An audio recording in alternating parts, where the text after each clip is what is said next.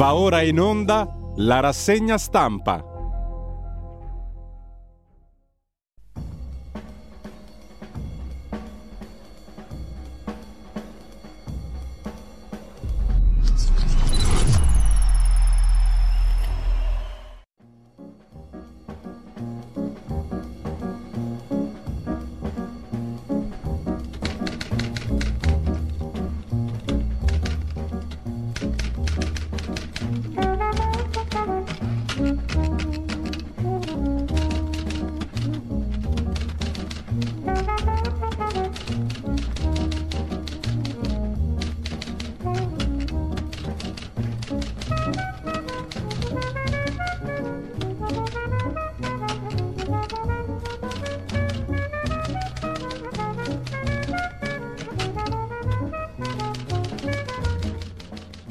Buongiorno a tutte le ascoltatrici e a tutti gli ascoltatori da Giulio Cainarca. Bentrovati all'appuntamento con la rassegna stampa. Sono le 7.30 precise e spaccate.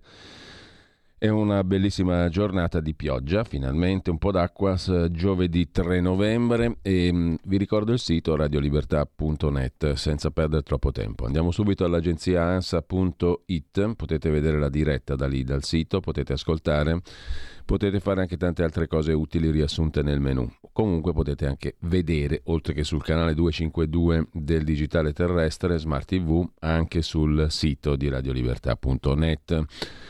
Mentre dicevamo andiamo subito all'ANSA, prima pagina su Giorgia Meloni oggi a Bruxelles. Ecco la mia idea di Europa, dice il Premier a fianco dell'Europa nelle grandi sfide comuni, pronta a difendere l'interesse nazionale, soprattutto dove l'Unione, dice Giorgia Meloni, si mostra invasiva nelle piccole cose che i singoli stati potrebbero e saprebbero fare meglio.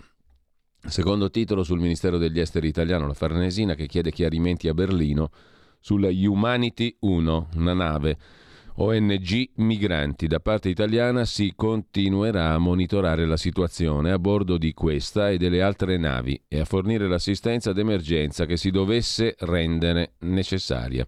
La nave è tedesca, la Germania chiede all'Italia, come vedremo, di accogliere la nave con i migranti. Terzo titolo dell'ANSA di stamani sulla Corea del Nord che lancia un missile intercontinentale lanciati Altri tre missili balistici, di cui uno a lungo raggio, due a corto, lo hanno reso noto le forze armate della Corea del Sud. Per gli Stati Uniti servono sanzioni.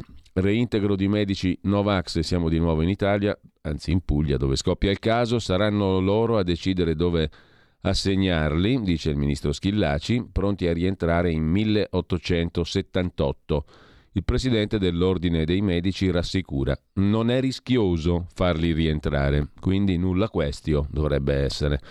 Non è così. In Campania non potranno avere alcun contatto con, impa- con, i pazienti, fa sapere il presidente De Luca. E la Puglia è uguale, da noi c'è e rimane in vigore l'obbligo della vaccinazione, ma il sottosegretario Gemmano dice impugneremo la legge regionale pugliese che disobbedisce ai principi generali nazionali italici. Il presidente dell'Ordine dei Medici però dice che non è rischioso far rientrare i medici in ospedale.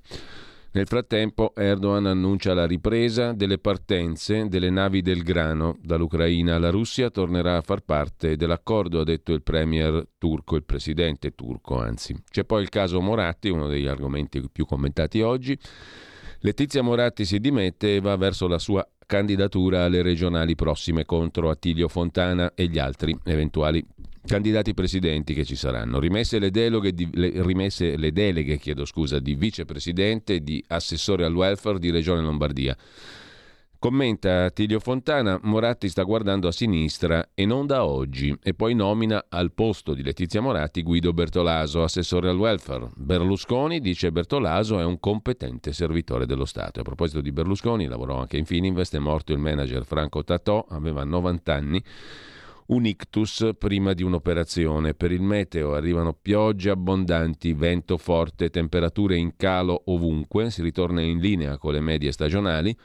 Ma si torna anche alla politica con il primo piano ancora dell'agenzia ANSA sulla questione della nuova norma sui rave party. Molto bene la norma, dice Giorgia Meloni, non si negherà il dissenso a nessuno. Vedremo poi un magistrato esperto, anche di politica, ha collaborato ai massimi livelli a Palazzo Chigi in tanti ministeri. Oggi scrive su Italia Oggi, come Domenico Cacopardo, anche per lui non c'è nessuna questione su questo decreto. A proposito dei rave party per la, la Premier, l'Italia non sarà più maglia nera in tema di sicurezza, ma Forza Italia stessa annuncia emendamenti per correggere la norma. Il ministro Nordio apre a modifiche da parte del Parlamento perché qualcuno fa notare che ci eravamo dimenticati che il decreto passa in Parlamento a differenza dei DPCM di Conte. Sul caro energia la Premier afferma i pochi soldi che ci sono li useremo per le bollette e qualcun altro fa notare appunto che Conte adesso fa il difensore delle libertà ma era lui che usava lo strumento del DPCM inemendabile che non passava per il Parlamento. Antidemocratico. Salvini ironizza su un video di Barilla sull'alimentazione con gli insetti. Potete mangiarveli voi, dice il segretario leghista. La questione ha fatto parecchio rumore in rete. Il gruppo Barilla ha precisato che nessuna pasta Barilla o altro alimento sarà fatto con farina di insetti. È stato diffuso un video con un attore che recita, che recita così. Scusate, eh? adesso io non sento un tubo di quello che recita l'attore e non capisco il perché. Scusate un attimo, adesso mi sono impuntato, chiedo alla regia di fare un piccolo stacco musicale perché questo video dovevamo mandarlo adesso e di riffe o di raffe riusciremo a mandarlo. Ci sentiamo tra poco.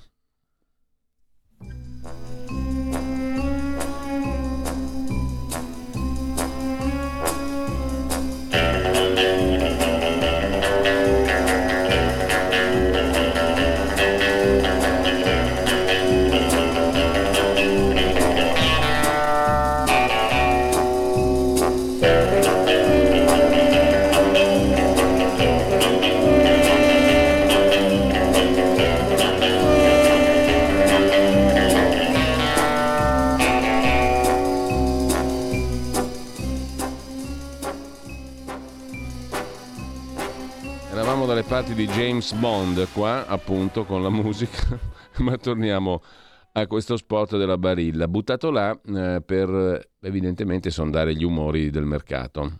Io non ho ancora assaggiato gli insetti, eh, però mi hanno detto che le formiche sanno di nocciole e i coleotteri di pane integrale. In abbinata sarebbero perfetti per la colazione. Quando ho saputo che gli insetti vengono consumati normalmente in 140 paesi nel mondo, ho pensato, vabbè, sicuramente in altre culture dove è tipico, come l'Asia. Invece no, pure qui in Europa, in Olanda, in Danimarca per esempio. Tra l'altro io ci sono stato e visto come fate la carbonara, vi do un piccolo consigliuccio. Lasciate stare la panna e provate a mettere dentro qualche insetto. Ne esistono più di 2000 specie. Uno che assomiglia al guanciale lo trovate. Gli insetti sono diventati di interesse anche in Europa come fonte di proteine ad alta qualità a basso impatto ambientale. Tu cosa ne pensi? chiede la Fondazione Barilla in rete. In rete sono fioccati commenti di ogni genere, compreso quello appunto di Matteo Salvini. Potete mangiarveli voi, dice il segretario leghista. Eh, e la Barilla ha precisato che non farà pasta con farina di insetti. A qualcuno è venuto il dubbio come avevate pensato di farla, però, o penserete di farla, o pensate di poterla fare in futuro. In ogni caso, andiamo a un'altra questione. Cronaca molto nera in prima pagina sull'Ansa di stamani. Muore trafitto da una freccia nel centro storico di Genova. Arrestato un uomo con l'accusa di omicidio. Per il corteo di Predappio, otto indagati per il saluto romano e per ostentazione di simboli fascisti. Il gas conclude in forte rialzo, più 8% a 125 euro a megawattora, rialzo anche per i tassi decisi dalla Banca Centrale Americana, la Fed o Federal Reserve, tassi statunitensi ai massimi dal 2008. Il costo del denaro aumenta, brutte notizie anche per il suo riflesso in Europa, naturalmente in una forchetta fra il 3,75 e il 4%. Gli attuali rialzi per riportare l'inflazione al 2%, precisa la Banca Centrale americana. Chiesto il fallimento della società Visibilia, guai per la neo ministra Daniela Santanché, ma l'avvocato della ministra dice non risulta indagata in alcun processo penale. Lei dice avevo già venduto tutto prima. I sottosegretari hanno giurato ieri pomeriggio e poi gli uffizi chiusi il Museo degli Uffizi a Firenze nel ponte, l'ira del ministro San Giuliano.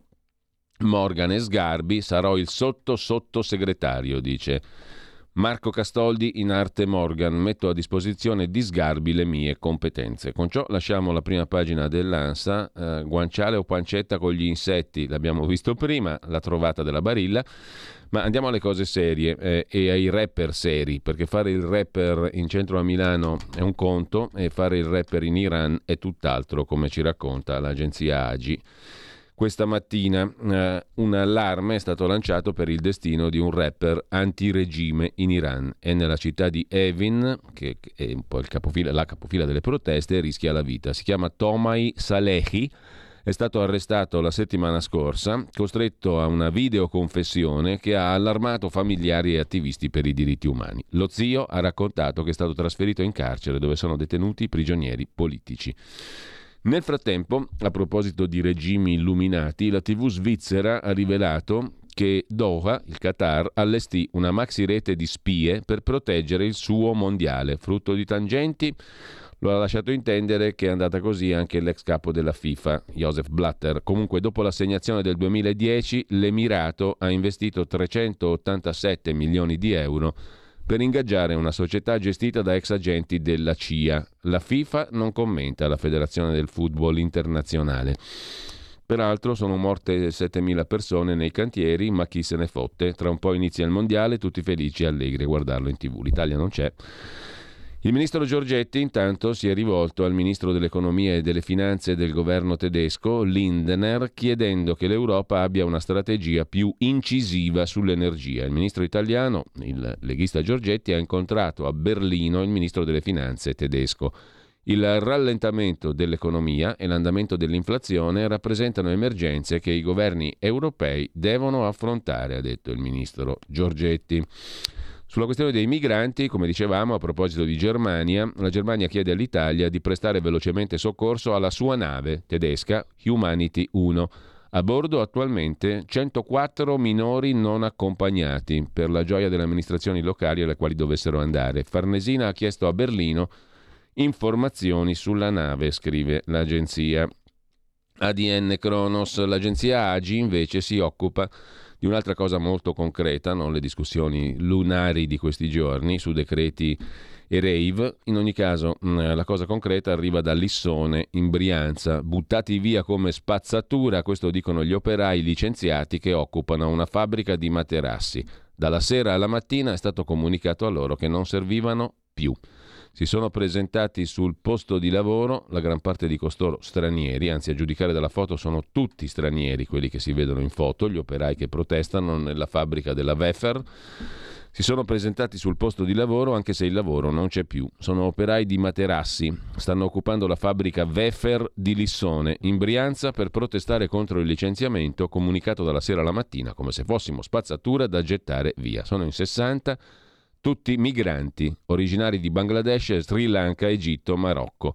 Promettono di restare a oltranza. La Vefer si appoggia per la logistica su una società in appalto, la Itala Project SRL, a cui fanno riferimento questi lavoratori, che non sono lavoratori evidentemente assunti direttamente dalla società dei materassi. Nei mesi scorsi l'attività è andata un po' in crisi, sono stati messi in cassa integrazione, ma hanno continuato a lavorare tre settimane al mese. Però loro formalmente, a quanto si capisce, appartengono, o meglio, sono, hanno un rapporto di lavoro con l'altra società, la Itala Project, alla quale si appoggia la Vefer, che produce i materassi, per la logistica. Questa è una società in appalto, la Itala Project dalla quale dipendono i lavoratori. Nei mesi scorsi l'attività è andata in crisi, sono stati messi in cassa integrazione, dice il sindacalista Sicobas, che li assiste, ma hanno continuato a lavorare tre settimane al mese. Nel frattempo il lavoro ha ripreso ad andare bene, non c'erano scuse per mandarli via. Invece la Itala Project ha chiesto un aumento delle tariffe nei giorni scorsi. Ci hanno comunicato oggi l'apertura della procedura collettiva di licenziamento. Da molti anni lavorano per la Vefer tramite la consueta girandola di cooperative. Mm? Intanto è morto a proposito di economia e finanza, dicevamo prima, Franco Tatò, il Kaiser Franz, manager di Mondadori, Fininvest Enel. Aveva 90 anni, è morto per un ictus, l'ex manager di Olivetti, Mondadori, Fininvest, Enel era ricoverato in Puglia, San Giovanni Rotondo, si sarebbe dovuto sottoporre a un intervento al cuore. Era chiamato Kaiser Franz per via del piglio e della durezza nel suo mestiere di manager. Fu impegnato nel risanare numerosi gruppi nell'arco di una lunga carriera in aziende chiave del paese, da Olivetti a Enel fino alle società della famiglia Berlusconi, Mondadori, Fininvest. Nato a Lodi nel 1932. Si laureò in filosofia come alunno del Collegio Universitario Ghislieri di Padova un percorso che gli regalò l'altro appellativo con cui veniva chiamato, il manager filosofo. Con questo lasciamo le agenzie di stampa, andiamo a vedere adesso le prime pagine dei quotidiani di oggi. Partiamo dal Corriere della Sera, qui ancora domina la questione della legge anti-rave che sarà corretta in Parlamento. Che cosa ci sia di drammatico a questo punto si è capito poco, il Parlamento interviene, emenda, si approva la legge, diversamente dai DPCM dell'epoca Conte che erano inemendabili, il Parlamento out, fuori dalle scatole. Ad ogni modo si vedrà. Un altro fatto invece decisamente più interessante politicamente eh, è la dimissione, sono le dimissioni da vicepresidente assessore alla sanità al welfare di Letizia Moratti in Lombardia e scontro con Fontana la corsa per le regionali, mm, mentre interviene anche il ministro Nordio sul precedente tema, quello del nuovo reato anti-rave, il Parlamento può intervenire. Staremo a vedere, quindi tutto normale, una perfetta um, dinamica democratica. Il Parlamento interviene, emenda, approva, non approva. Andiamo in Israele, qui ha stravinto di nuovo la destra e ha comunque vinto Bibi Netanyahu, l'intramontabile che ritorna, titola il Corriere della Sera, Bibi Netanyahu, l'Eterno. Israele lo sceglie ancora una volta per guidare il paese. Trionfa grazie ai patti anche con l'ultradestra. La sinistra paga le divisioni, scrive Davide Frattini. Intervista a Enrico Letta in prima pagina sul Corriere della Sera. L'atto divisivo della nuova norma anti-rave per distrarre dai veri temi, denunzia il segretario del PD. E poi un'altra intervista, quella di Milena Gabanelli e Simona Ravizza al ministro della Salute Schillaci sul reintegro dei medici Novax. Decidano gli ospedali dove impiegare i Novax. Per chi lavora in pronto soccorso, stipendi più alti, annuncia il ministro. A centro pagina il Corriere anticipa, è a pagina 19 c'è l'intervista alla sorella di Meredith Kercher, Stefani. Meredith fu uccisa a Perugia 15 anni fa, il delitto per cui furono poi incarcerati Raffaele Sollecito e Amanda Knox, poi assolti. La sentenza di condanna invece è per Rudy Ghedè, l'unico che è stato condannato. La sentenza diceva che lui era coinvolto nell'omicidio in concorso assieme ad altri. Dove sono gli altri? Si domanda la sorella di Meredith, che cerca la verità. Ci sono troppe domande rimaste aperte. Ghedè non agì da solo, ma chi c'era con Meredith, mentre Walter Veltroni si occupa della questione di cui abbiamo parlato brevemente ieri con Carlo Cambi nella rubrica Gli scorretti, ovvero Ferrero e Zuckerberg, due visioni del mondo, realtà produttiva da una parte, sfida digitale, mondo virtuale dall'altra. Di questi tempi la notizia, scrive Walter Veltroni, che il nostro Giovanni Ferrero abbia superato Mark Zuckerberg o Zuckerberg nella classifica delle 500 persone più ricche del pianeta, stilata da Bloomberg, rischia di destare una punta di orgoglio e non solo di invidia. Due visioni del mondo diverse, realtà produttiva Ferrero, sfida digitale Zuckerberg. Il caffè di Massimo Gramellini si occupa di quanto siamo nervosetti, incazzati, irritabili in codesta società. Gentile signore, a cui ho appena sfiorato lo specchietto retrovisore al semaforo, inavvertitamente, mi creda? Comprendo la sua amarezza nei miei confronti, comprendo, dice il favoloso, ineguagliabile, impareggiabile arciprete Massimo Gramellini, Comprendo anche che nel paese, pardon, nella nazione, dopo tanto lassismo si respira una certa aria di giustizia, se non sommaria, quantomeno spiccia. Però prima che lei afferri la mazza da baseball, insomma, adesso che saranno arrivati al governo questi qui, la gente può farsi giustizia da sé con la mazza da baseball. Si sentono tutti più fascisti, hai capito, anche per strada, anche quelli che c'erano pure prima ma sono, ade- sono diversi adesso. Perché? Cos'è cambiato? Perché adesso ci sono questi qui. Lasciamo con ciò mm, eh, la predica dell'arciprete, andiamo a vedere la prima pagina del domani di Carlo De Benedetti, sempre sia lodato per l'Olivetti e non solo diretto da Stefano Feltri, che oggi è autore dell'articolo di fondo dedicato al PD, che può usare Letizia Moratti per spaccare il centrodestra in Lombardia, turarsi il naso in Lombardia e votare Mestizia Moratti, come la chiama la ribattezzata Dagospia. Il PD può usare la Moratti per spaccare il centrodestra, è la morale della favola lombarda. In Lombardia, centrate le attività anche di Daniela Santanché, indagine sul fallimento dell'impero Santanché, se ne occupa Giovanna Fagionato, pagina 5, poi lo vediamo. E però sul caso Moratti si sofferma in particolare la prima pagina del domani di stamattina. Il caso Moratti mette a rischio già la maggioranza, l'ex ministra si dimette in Lombardia, sfiderà Fontana, Attilio, alle prossime elezioni. Per il centrodestra non è una buona notizia, scrive domani che lasciamo per andare al fatto quotidiano di Marco Travaglio. Il titolo principale è dedicato al fatto che questi quattro non ne azzeccano una. Piantedosi, Schillaci, Nordio e il ministro per il mare. Vale a dire Musumeci, i pasticci di Piantedosi, Nordio, Schillaci e compagnia bella. Governo Meloni, dai rave alla Covid, dal cash alle liti nella maggioranza, insomma non ne azzeccano una questi, eh. sono già partiti malissimo, è un disastro. Sempre il Fatto Quotidiano poi si occupa in taglio alto la frase sopra la testata della Fed, la Banca Centrale Americana Federal Reserve, che rialza i tassi di interesse dello 0,75%, pronta a intervenire ancora senza timore della recessione. Più alzi i tassi e più la recessione si incarognisce. E così la BCE. Il messaggio è preparatevi a soffrire ancora. La sofferenza altrui, naturalmente, è il principio dei Chief Executive Officer, del CEO Capitalism, come dice il nostro amico Riccardo Ruggeri, che se ne intende. Moratti con Azione Italia Viva, Bertolaso col conflitto, scrive ancora il fatto in prima pagina a proposito di Lombardia. L'ex assessora piace a mezzo PD, la vice di Fontana Mestizia Moratti, come appunto la ribattezza Dagospia, si dimette e punta a correre per il Pirellone in un'operazione centrista con Calenda e Renzi. Auguri.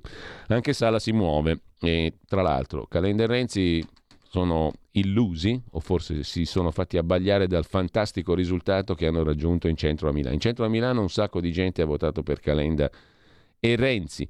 Anche Sala si muove, il nuovo assessore, cioè Bertolaso è membro del CDA della Milano Sesto che fa affari con la regione. Conflitto di interessi. Crack di Visibilia di Sant'Anché è già indagata, bilanci falsi, bancarotta, quanto di peggio. E poi un'altra notizia, questa mh, di diverso tenore, Massimiliano Latorre, uno dei Marò, prigionieri in India, fui mal difeso, chiede i danni allo Stato. Rave e fave, rave e fave, per dirla in inglese, è il titolo del pezzo di Marco Travaglio, assai critico sul nuovo provvedimento, quello che introduce un nuovo reato per i rave, eccetera. Richiama l'articolo 17 della Costituzione sul diritto di riunirsi pacificamente Travaglio, lo richiama più appropriatamente, come vedremo tra poco, Domenico Cacopardo. Su Italia Oggi, ma intanto lasciamo anche il fatto quotidiano, andiamo a vedere il foglio, cosa ci racconta in prima pagina. il quotidiano fondato e diretto da Giuliano Ferrara, oggi da Claudio Cerasa, che si occupa di quante prospettive interessanti apra in Lombardia Letizia Moratti. Lo schiaffo di Letizia Moratti alla destra illiberale offre un'opportunità per costruire un laboratorio contro la Meloni e associati. Spunti per una svolta che viene dalla Lombardia, scrive. Claudio Cerasa, che la pensa esattamente come Stefano Feltri, direttore di Domani.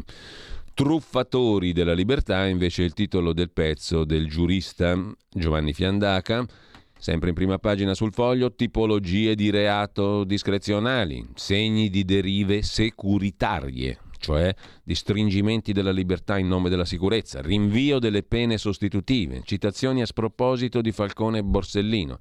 La giustizia della destra meloniana è un manifesto illiberale. Caro Nordio, che delusione, scrive il professor Fiandaca in prima pagina.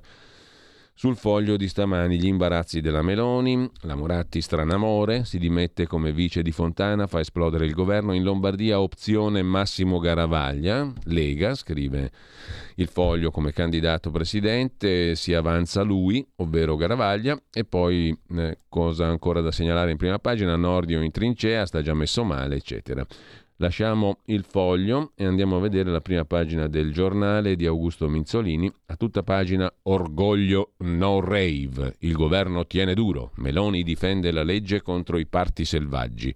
parti con la Y, ma la libertà di dissenso, non stiamo parlando di parti naturali o mettere al mondo qualcuno o qualcosa, eh? stiamo parlando di parti con la Y, ma la libertà di dissenso non si tocca. Un'intervista, poi la vedremo a Nicola Molteni, vice ministro, anzi sottosegretario agli interni per la Lega, ripristinata la legalità. Si apre a modifiche del testo, come è naturale che sia, essendo un decreto passa in Parlamento, e sul rientro dei medici Novax e braccio di ferro con le regioni. Intervista al ministro della pubblica amministrazione, se non ricordo male, Zangrillo, penso di sì, Paolo Zangrillo, che è il fratello del medico di Berlusconi, Zangrillo quell'altro più famoso è neo ministro della pubblica amministrazione. I soliti ottimi propositi, motiverò tutti gli statali, eccetera, eccetera.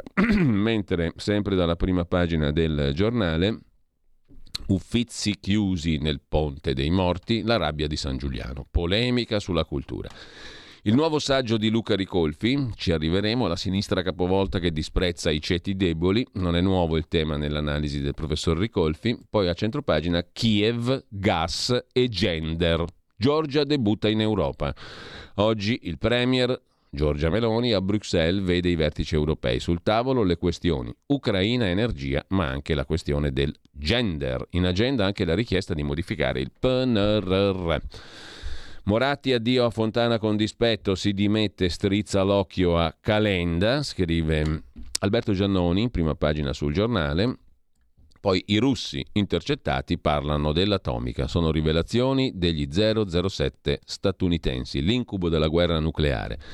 Alcuni leader militari russi sono stati intercettati dall'intelligence degli Stati Uniti mentre discutono la possibilità di usare armi nucleari, scrive il New York Times, sottolineando l'allarme degli uomini di Biden. Spot costoso dell'Agenzia delle Dogane a Napoli, spendono 300.000 euro per apparire in Un posto al sole, scrive Felice Manti, pagina 1 e pagina 12 del giornale di oggi. Di che cosa si tratta? Si tratta della, della um, partecipazione dell'Agenzia di Dogane e Monopoli del Porto di Napoli alla fiction Un posto al sole. 300.000 euro sarebbe costata Sarebbe costata alle casse pubbliche, mentre chiudiamo dal giornale con il primo siluro dei pubblici ministeri sul governo, la ministra Santanché nei guai per bancarotta. Ha chiesto il fallimento della sua ex società Visibilia. Se ne occupa il cronista giudiziario Luca Fazzo per il giornale a pagina 12 e 1. Tocca al ministro del turismo Daniela Santanché il ruolo di essere il primo esponente del nuovo governo a fare i conti con la magistratura, indagata per false comunicazioni sociali. Si evince dalla documentazione con cui la Procura di Milano ha inoltrato al Tribunale richiesta di liquidazione giudiziaria dell'azienda Visibilia, concessionaria pubblicitaria, società editrice che la senatrice di Fratelli d'Italia ha creato e gestito per anni, appunto la società editrice Visibilia. Al momento di tornare in politica, Santanché ha dismesso la sua partecipazione in Visibilia, ma Procura e Guardia di Finanza hanno analizzato i bilanci dal 2016-17, quando le redini dell'intero gruppo Visibilia erano nelle mani della Santanché. Nella richiesta di liquidazione, il PM, Roberto Fontana, fa riferimento, quale sintomo dello stato di sofferenza dell'azienda, a debiti per quasi un milione di euro maturati nei confronti del fisco e tradotti già in cartelle esattoriali pronte all'incasso. Su questo versante Visibilia fanno sapere in serata i nuovi azionisti è pronta a mettersi in regola. L'importo è già stanziato, verrà versato nei prossimi giorni. La società contesterà lo stato di insolvenza e negherà che i debiti verso il fisco siano elementi di prova di incapacità della società a soddisfare le obbligazioni. Il problema, stando a quanto viene scritto dalla Guardia di Finanza, è che ai debiti verso il fisco si aggiunge una prassi di maquillage dei bilanci che negli ultimi cinque anni avrebbe portato a presentare agli investitori un quadro di salute molto migliore del reale per la società Visibilia. Appare chiaro, scrive la Guardia di Finanza, che il Consiglio di amministrazione di Visibilia già a partire dal 2017 avrebbe dovuto approvare bilanci riportanti valori diversi da quelli deliberati. Ci si trova di fronte, secondo la Guardia di Finanza, alla evidenza della irreversibilità della crisi in cui Visibilia versa, assenza di prospettive di continuità aziendale, impossibilità di produrre reddito. Giudizi molto pesanti che portano la Guardia di Finanza a denunciare gli amministratori, in testa Santanché, ma anche il suo compagno Dimitri Kunz d'Asburgo-Lorena, consigliere nel 2016, per il reato di false comunicazioni sociali. L'iscrizione della senatrice nel registro degli indagati era inevitabile.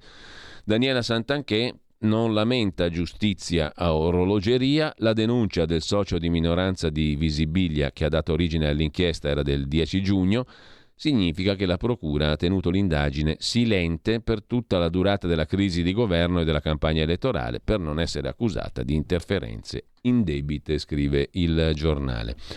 Poi vedremo meglio il pezzo dedicato dal giornale all'ultimo saggio di Luca Ricolfi, sociologo torinese, si intitola La mutazione, come le idee di sinistra sono migrate a destra.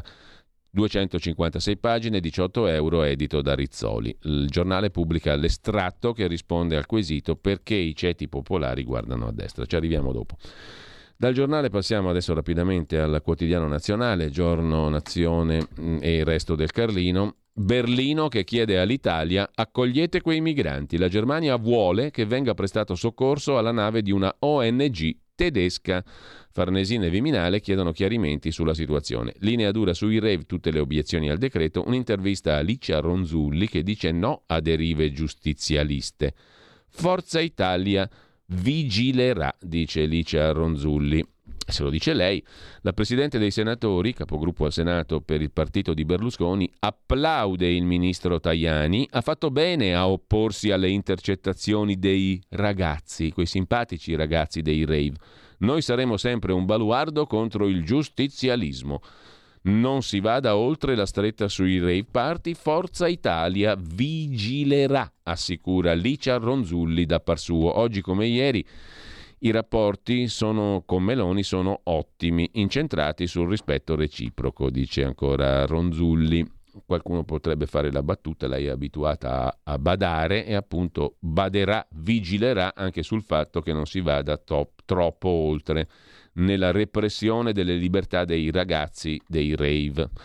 In prima pagina ancora sul giorno i medici Novax che tornano in corsia.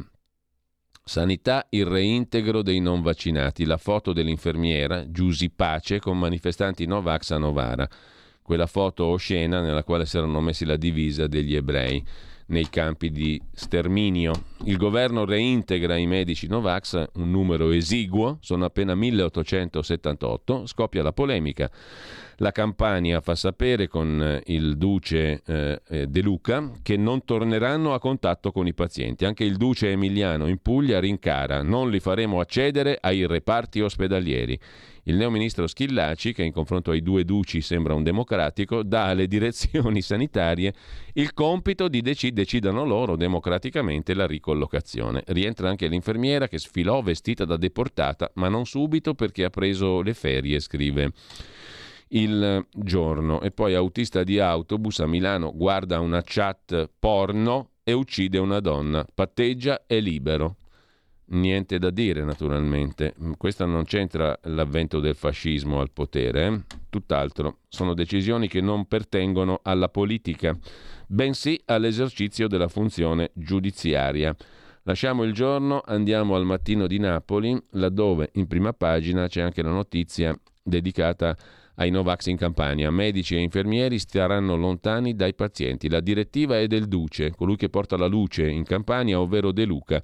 Medici e operatori sanitari Novax. De Luca ha deciso di non disattendere in toto il provvedimento nazionale, come invece farà quell'altro Duce, ancora più Duce, e che porta ancora più luce in Puglia, vale a dire Emiliano.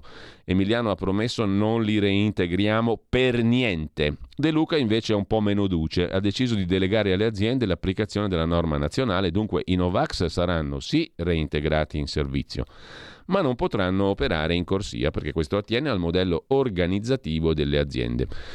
C'è il caso giustizia a Napoli, mm, occupiamoci dei Novax che è meglio, ma perché altrimenti i numeri sono ben più preoccupanti per la giustizia arretrata a Napoli. Il presidente del Tribunale di Napoli, Nord, lancia l'allarme sui fascicoli arretrati. Ce ne sono 25.000. Per la quantità di processi fermi servirebbero 3.500 anni, ma insomma un tempo ragionevole per fare per far fuori gli arretrati, diciamo così. In 3500 anni le, anche le liti poi si compongono, no? se uno ha pazienza poi che motivo c'è per litigare, per andare in tribunale? In 3500 anni una soluzione si può trovare.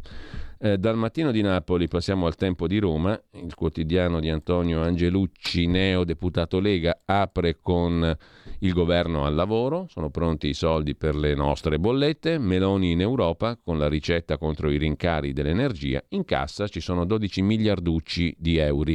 Sarà richiesto il via libera all'uso dei fondi di coesione per gli aiuti alle famiglie. Domani decreto in Consiglio dei Ministri prorogato lo sconto carburanti e il credito di imposta alle aziende. Dopodiché il tempo fa notare, in prima pagina, la giravolta di Giuseppe Conte, sceriffo col Covid e coi DPCM, che non erano emendabili dal Parlamento, ora contesta la stretta sui rave. Ora ci piace la libertà a Giuseppe, prima ci piaceva il DPCM. Torna la violenza politica, raid contro militanti di destra, un'aggressione a Roma. Moratti che lascia il Pirellone, anche Aprea, già ministra e assessora con lei, abbandona Forza Italia. E poi uno studio del virologo Palù. Il virus, ovvero SARS-CoV-2, circola ma è meno letale, sta mutando, si adatta con forme più benigne. SARS-CoV-2 per non scomparire uccide meno, più circola e più la carica virale scarica la propria letalità.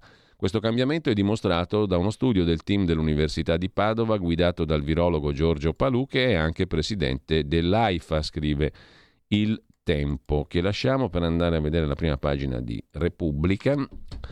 Orgoglio e Manganello è il bellissimo titolo di apertura del quotidiano diretto da Maurizio Molinari. Meloni si dice fiera della legge anti-rave. Orgoglio e manganello, ma Forza Italia vuole cambiarla subito. Per fortuna che Forza Italia c'è a tutelare la democrazia in Italia.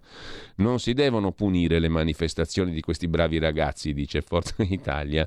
Il decreto bollette ancora non arriva, ma il governo dispone di 15 miliardi e poi il ministro Urso, intervistato da Repubblica, le nostre estrazioni di gas dal suolo italico aumenteranno, anzi raddoppieranno, dice il ministro del Made in Italy e delle imprese. D'Alema invece in un'intervista a Concetto Vecchio che si adatta perfettamente tal nome al D'Alema medesimo, ma comunque al di là delle facili ironie, Concetto Vecchio è un valentissimo giornalista di Repubblica che intervista Massimo D'Alema, il PD segua Conte, leader progressista. Conte è un vero leader progressista. Se è incoronato da D'Alema, qualcuno farà gli scongiuri eh, degli amici di Giuseppi, farà le corna e si toccherà organi vitali, diciamo così, perché le benedizioni di D'Alema non hanno portato benissimo in genere. Comunque se non a se stesso, ma comunque mm, gli amici di Giuseppi sapranno badare a lui.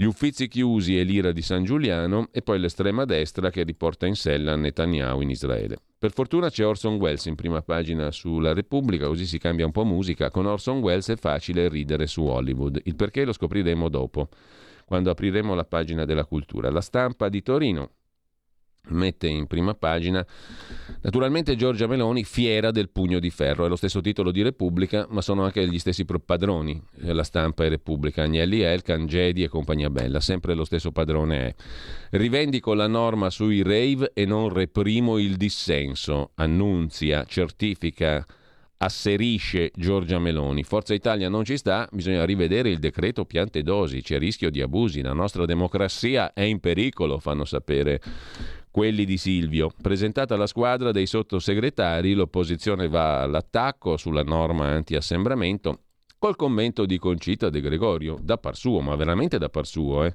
Se c'è una da par suo è proprio lei, se la destra riesuma l'adunata sediziosa. Attenzione, adunata sediziosa, è lì che si torna. I rave non c'entrano niente e se te lo garantisce la De Gregorio è vero quello che ha fatto la Meloni. Difatti non sono mai stati menzionati i rave nel decreto di cui si parla. No, nemmeno in eventuale traduzione, che so, assembramenti deliranti. Certo, bisogna scrivere una norma di legge con scritto assembramenti deliranti, no? per far piacere a Concita. Comunque lasciamo perdere, meno male che Concita c'è, il buon umore si genera anche così, leggendo gli articoli di Concita De Gregorio che ti tirano su che neanche il caffè di Nino Manfredi. Berlino, salvate i migranti, chiede la Germania all'Italia. La Germania è il paese di origine delle ONG che gestiscono queste barche di migranti per il Mediterraneo, che non è esattamente il mare su cui si affaccia la Germania, tra l'altro, ma comunque le navi sono tedesche, però le coste di approdo devono essere italiane, sottolinea. Chiede la Germania. Fate arrivare le nostre navi coi migranti africani in Italia, chiede la Germania. Tutto regolare, no? Tutto logico, non fa una piega. Mentre sempre dalla prima pagina della stampa, Beatrice Venezzi, molto amica di Giorgia Meloni, così Giorgia ha invertito gli schemi della cultura, dice la direttore, la direttore d'orchestra. Si sa più come chiamarle queste donne di destra, gli piace l'articolo femminile, il nome maschile, l'articolo maschile, il nome femminile. Insomma, il presidente, la direttore, boh, comunque questa dirige delle orchestre, diciamo questa persona di sesso femminile che dirige delle orchestre parla della sua amica Giorgia Meloni, ha invertito gli schemi, mentre Landini eh, si occupa del governo e delle sue misure ideologiche, ma questa non è una novità, e lo storico Giovanni De Luna intima al ministro, al ministro, al presidente del Senato La Russa, io il 25 aprile non ti ci voglio, infamone di un La Russa. Il buongiorno di Mattia Feltri è oggi intitolato Un posto migliore. Vediamo un po' cosa ci racconta. L'altro arciprete della stampa italiana. Per ragioni non soltanto anagrafiche, non ho mai partecipato a un rave party, però mi autodenuncio, scrive Mattia Feltri nel suo buongiorno sulla stampa. Da ragazzo andavo nei centri sociali dove ascoltavamo concerti la birra costava due soldi, potevamo berne una in più e chi voleva fumare un po' di hashish ne trovava a occhi chiusi. Lo dico per, preve- per invocare preventivamente la clemenza della Corte e perché nei dintorni del bizzarro decreto del governo ho sentito alcuni esponenti di maggioranza dichiarare che è ora di usare il pugno duro contro l'alcol e le droghe, cioè contro lo sballo. Del resto i reati sufficienti a contrastare i rave, violazione di proprietà privata, spaccio e così via, esistevano già qualora se ne fossero commessi di reati. L'idea invece è punire proprio il vizio, perché non solo a destra, ma soprattutto a destra si tende a proibire quello che non piace, un po' come gli ayatollah. Lo dico con un filo di voce per non disturbare il manovratore, soprattutto per non dargli strane idee, ma bere, drogarsi, insomma sballarsi, si può. Non è raccomandabile, ma è legittimo e legale per il semplice motivo che ognuno fa di sé ciò che vuole, occupando naturalmente spazi altrui, pericolanti, eccetera, eccetera, a migliaia di persone illegittimamente perché devi dare preavviso, no? c'è scritto nella Costituzione, per la invocata da Travaglio, per esempio, oggi sul fatto, sul suo, nel suo editoriale, libertà di riunirsi pacificamente, previa, previa comunicazione però, perché non è che uno va 2000 persone vanno e vanno dove gli pare, occupando un immobile altrui, fatiscente, pericolante. Poi se si fanno male devi anche intervenire con i soldi pubblici per curarli, no? Tra l'altro. Ma comunque, previa comunicazione, dice la Costituzione. Non è che te ne vai dove ti pare a migliaia di persone, nelle case degli altri. Non è raccomandabile, ma è legittimo e legale invece, secondo Mattia Feltri, per il semplice motivo che ognuno fa ciò che vuole senza dividere, questa è la Costituzione, articolo 1 della Costituzione italiana. L'Italia è una repubblica fondata sul fatto che ognuno fa ciò che vuole, punto. Semmai succede in Iran che si, che si divida il giusto e lo sbagliato secondo i gusti nerboruti di sedicenti rassettatori del paese, questo succede in Iran. Infatti oggi niente mi è più desiderabile di vedere un rave party a Teheran. E detto per inciso, ci siamo occupati prima dei rapper o dei cantanti eh, a Teheran, quelli sì se la vedono brutta, non comprano appartamenti da 10-20 mila euro al metro quadro in City Life. Questi qui sono i rapper italiani, diciamo così, che è un altro mondo. Comunque succede in Iran e infatti niente mi è più desiderabile, conclude Feltri, di vedere un rave party a Teheran. Ma proprio uno sballo colossale, migliaia di ragazzi e ragazze con le bottiglie, le canne, cannabis, un mare di peccatori felici e poi un rave party sotto le mura del Cremlino, un rave party in piazza Tiananmen, un rave party a Istanbul. Vorrebbe dire che avremmo fatto del mondo un posto migliore. Infatti non c'è nessuna differenza no? tra Tiananmen, il Cremlino, Teheran e Roma. Andiamo a vedere a questo punto anche lasciata la stampa, finalmente, dopo tante balle, come tutte le mattine si tira un bel respiro di sollievo perché dopo le balle arriva la verità. Quella di Maurizio Belpietro, Covid e rave, i buffoni delle libertà. Conte senza vergogna evoca lo stato di polizia. Ci hanno rinchiusi con i DPCM scrive Belpietro, hanno vessato milioni di persone con obblighi inutili, hanno represso il dissenso, naturalmente quando c'era la pandemia a manetta, e ora, mentre invocano punizioni per i medici non vaccinati, si inventano custodi dei diritti contro un principio sacrosanto, la difesa di sicurezza e proprietà. Buffoni delle libertà. In prima pagina la foto di George Soros, Giacomo Amadori, autore del pezzo che vedremo meglio dopo, non solo politica, i soldi di Soros al centro sociale degli indagati. Succede in Italia anche questo, racconta la verità. L'ex canapificio di Caserta, canapa, attenzione, si fumali, che avrebbe ricevuto 150.000 euro dalla fondazione di Soros ringraziata peraltro dal partito di Bonino e della Vedova. Grazie per i soldi che ci hai dato, compagno Soros, dicono i due ex radicali. Il possesso del corpo e delle cose va tutelato, ci scrive a tutti noi Claudio Antonelli in prima pagina, è un segnale necessario. Daniele Capezzone si occupa di lockdown e party. Hanno fregato una generazione con i lockdown e adesso si fingono amici dei giovani dei rave. Moratti si dimette per buttarsi a sinistra, è la morale della favola lombarda, secondo Giorgio Gandola in prima pagina, sulla verità. Dopo settimane di tira et molla, donna Letizia ha lasciato Fontana prima che lui le togliesse le deleghe.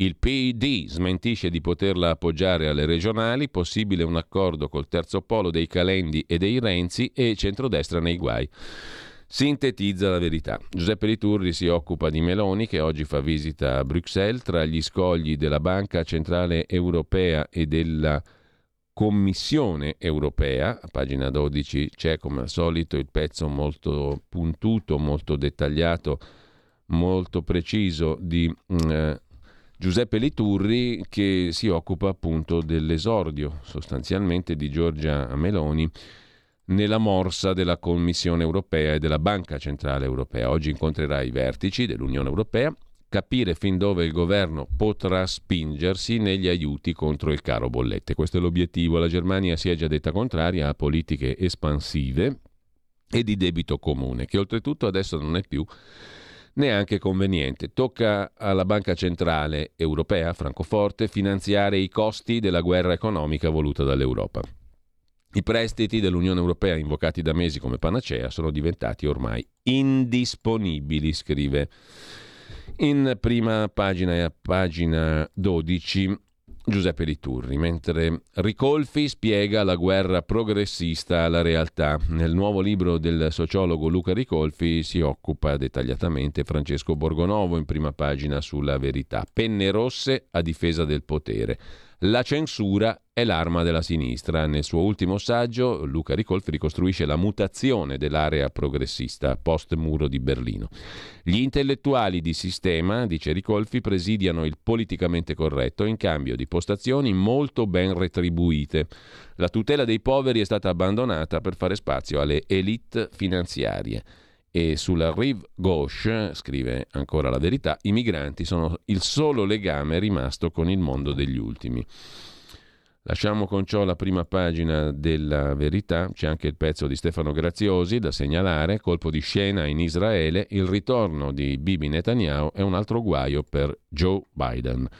E poi ancora la raffineria di Priolo, ne avevamo parlato tempo fa con Maurizio Bolognetti qui su Radio Libertà, ora è tornata, in, anzi è arrivata in primo piano la questione. Prima grana per il governo, pressing statunitense sul nostro petrolio russo. Per la verità se ne occupa, se ne occupa in prima pagina Camilla Conti gli Stati Uniti alzano la pressione sulla Lukoil d'Italia. Sul Wall Street Journal il racconto delle falle nel sistema delle sanzioni. Il greggio russo, raffinato a Priolo, va nelle pompe di benzina statunitensi. Il Ministero dello Sviluppo, il Mise, smentisce violazioni, intanto è corsa contro il tempo per salvare l'impianto siciliano. E lasciamo la verità, dicevamo, andiamo a vedere anche la prima pagina di Libero Mattarella sconfessa Saviano e Murgia, ma quale legge Manganello? I progressisti continuano a gridare contro il decreto per fermare i rave party, dicono che è liberticida, ma Mattarella l'ha firmato, il capo dello Stato lo ha firmato e quindi dove sta il liberticidio? Moratti a sinistra, invidiosa di Giorgia Meloni. Lombardia senza più Letizia, con la L maiuscola. Letizia Moratti lascia il centrodestra, si offre come salvatrice della sinistra. Sarò la vostra Meloni, lascia intendere la première dame milanese che ieri si è dimessa appunto da vicepresidente della Lombardia.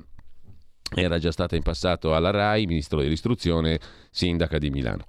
La riconoscenza non è merce comune, scrive Sallusti, e la signora ha rotto lo specchio magico nel quale si rifletteva ogni mattina e che alla domanda chi è la più brava del reame si ostinava a risponderle Meloni. Il suo progetto è chiaro, divenire, visto che come ministro del nuovo governo è stata respinta, presidente della Lombardia al posto di Fontana. La Moratti per riuscirci ha bisogno dell'appoggio di larga parte della sinistra. Quello di Calenda già ce l'ha. Il PD si defila, ma sotto sotto qualcuno di importante, si dice perfino il sindaco di Milano Sala, pensa che Moratti sarebbe forse l'unica in grado di avere qualche possibilità. Una donna di destra, miliardaria, a capo della sinistra operaia lombarda, sembra un paradosso ma da quelle parti sono abituati a fare di necessità virtù e non hanno donne, oggi il genere va di moda, all'altezza della sfida. Entrambe, Sinistra e Moratti, scrive Sallusti, sono pronte a dimenticare quel brutto episodio 2006 quando la signora dovette abbandonare il corteo del 25 aprile al quale partecipava spingendo la carrozzina del padre Paolo Brichetto, ex deportato a Dachau, medaglia d'oro della Resistenza perché contestata al grido di Milano ti ripudia dettagli. La vita continua, si perdona.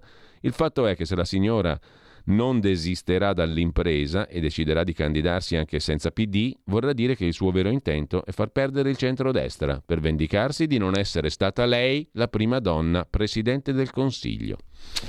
Così la vede il direttore di Libero. Grazie George, ha scritto Europa più Europa con Emma Bonino e con eh, Della Vedova, un manifesto di ringraziamento, rivendichiamo il sostegno di George Soros a più Europa per le nostre battaglie sui diritti umani, civili, democrazia, Stato di diritto. Con questa immagine più Europa, Bonino, Della Vedova, eccetera, Maggi ha rivendicato il sostegno di George Soros. In primo piano Renato Farina su Libero, scoperta una foiba titina Altro che allarme fascismo, spuntano 3.000 nuove vittime dell'orrore comunista, che fu naturalmente. Otto indagati a Predappio, ma per la Cassazione il saluto romano non è reato, scrive ancora Libero. Libero che lasciamo per andare a vedere il quotidiano di Sicilia di Carlo Alberto Tregua. Meloni e il femminismo che non ti aspetti, è l'argomento d'apertura, è ora che il governo scommetta sulle donne non è una questione di grammatica ma di economia. La parità di genere vale 110 miliardi di euro. Il superamento del gender gap vale solo per l'Italia 110 miliardi di euro.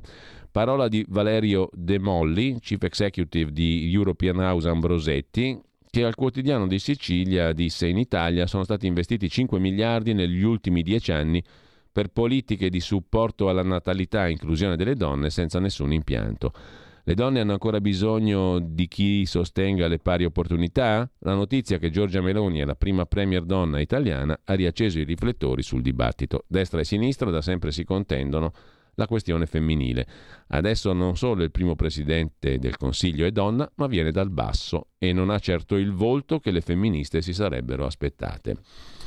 Meloni e il femminismo che non ti aspetti e poi a centropagina lo smog le centraline di Palermo e Catania hanno registrato il maggior inquinamento. Ma sempre sul quotidiano di Sicilia vi segnalo anche un'intervista a Giorgio Moulet, esponente di Forza Italia, che si occupa dei navigator che il governo cancellerà perché sul lavoro hanno fallito.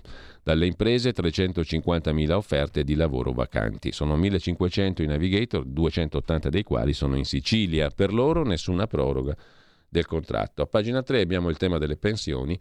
C'è un'utile guida per il riscatto della laurea. I costi variano a seconda della gestione interessata e del momento temporale in cui si colloca il periodo di studi. Il servizio di riscatto della laurea offerto dall'INPS permette di recuperare a fini pensionistici gli anni dei corsi di studio universitari. Si spende non poco, ma a pagina 3 del quotidiano di Sicilia c'è il punto su come si fa.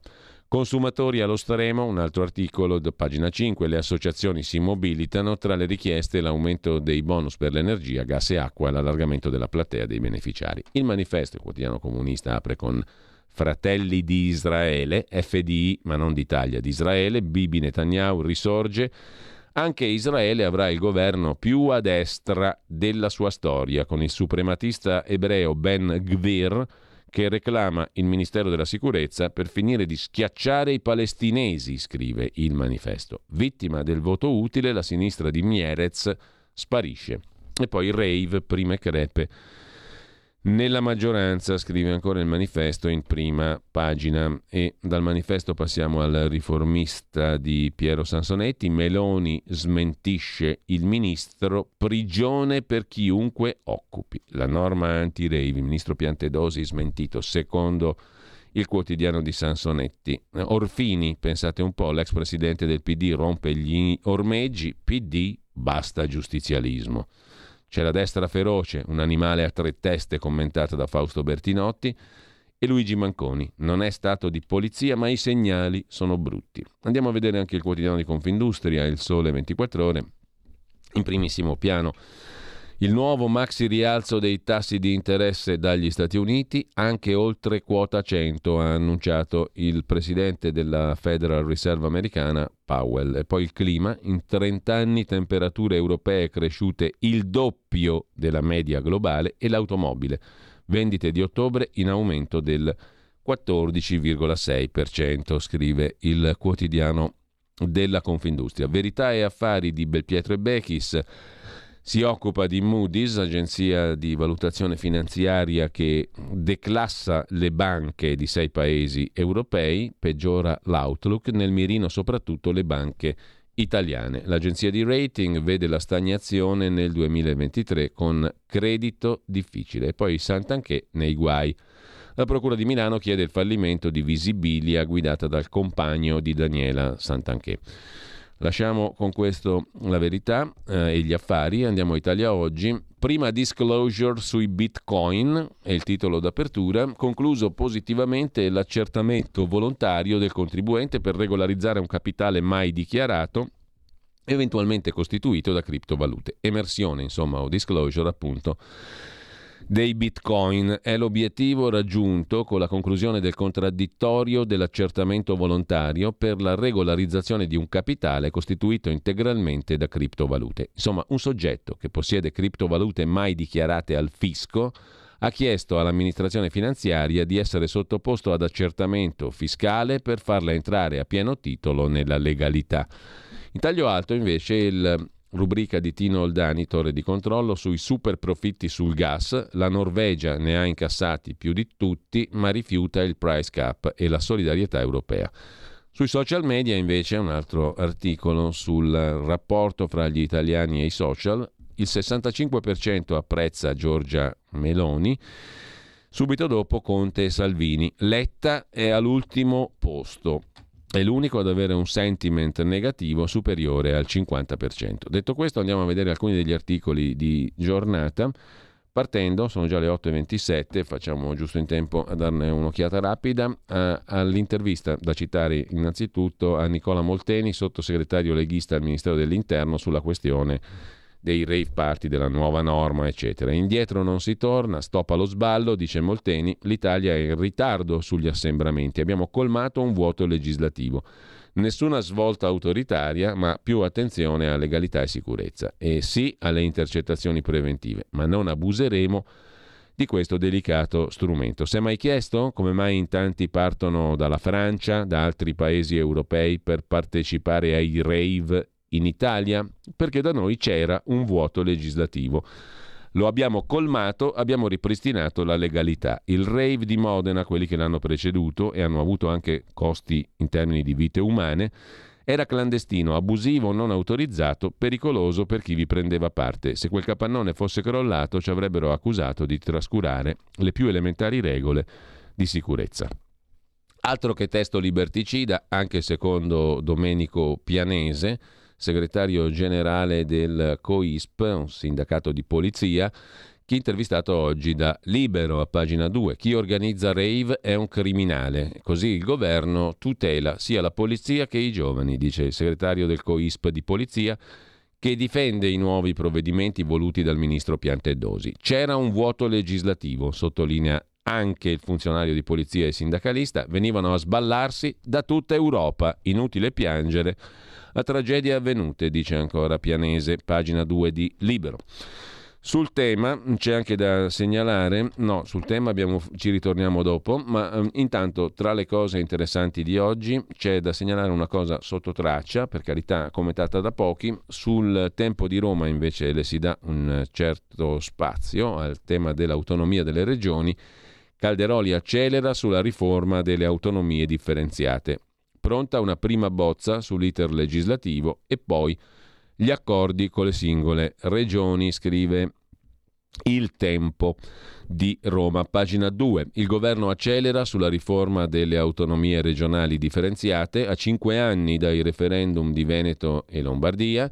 Una bozza di provvedimento di attuazione potrebbe arrivare in Consiglio dei Ministri in poche settimane. Sarà una legge quadro che applica il titolo quinto della Costituzione per stabilire l'iter normativo. Lo ha spiegato il governatore ligure Giovanni Toti che ha partecipato agli incontri ieri del ministro Calderoli il quale intende muoversi su un doppio binario, anticipa il tempo di Roma. Da un lato licenziare la legge quadro, da portare subito in Consiglio dei Ministri, poi da condividere in conferenza unificata e poi successivamente da far approvare in Parlamento entro un anno. Dall'altra parte, dopo la legge quadro, sfruttare il tempo per l'approvazione della legge quadro per lavorare alle intese con le singole regioni sulle materie su cui lo Stato dovrà delegare le competenze da chiudere nell'arco della legislatura. La mette così, il tempo di Roma, ci fermiamo un attimo e poi eh, riproseguiamo con la rassegna stampa. Stai ascoltando Radio Libertà. La tua voce libera, senza filtri né censura. La tua radio.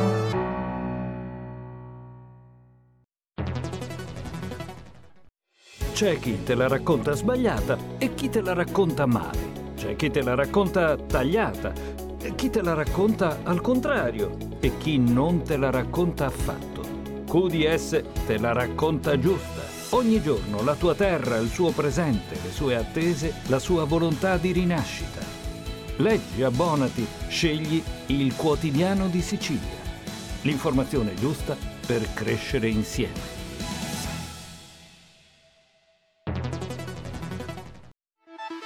Stai ascoltando Radio Libertà, la tua voce libera, senza filtri né censure, la tua radio.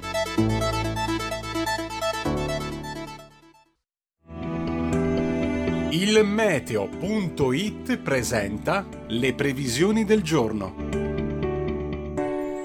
Una perturbazione atlantica si avvicina all'Italia e nelle prossime ore provocherà un peggioramento del tempo a partire dai settori nord-occidentali del paese. In mattinata cieli irregolarmente nuvolosi o a tratti anche coperti al nord con rischio di qualche piovasco a macchia di leopardo. Poschie o banchi di nebbia sulla Valpadana, sole dominante altrove, salvo sull'Alta Toscana e sulle coste centrali tirreniche. Nel pomeriggio peggiora al nord-ovest, con piogge via via più diffuse. Per ora è tutto da ilmeteo.it dove il fa la differenza, anche nella nostra app. Una buona giornata da Lorenzo Tedici. Avete ascoltato le previsioni del giorno.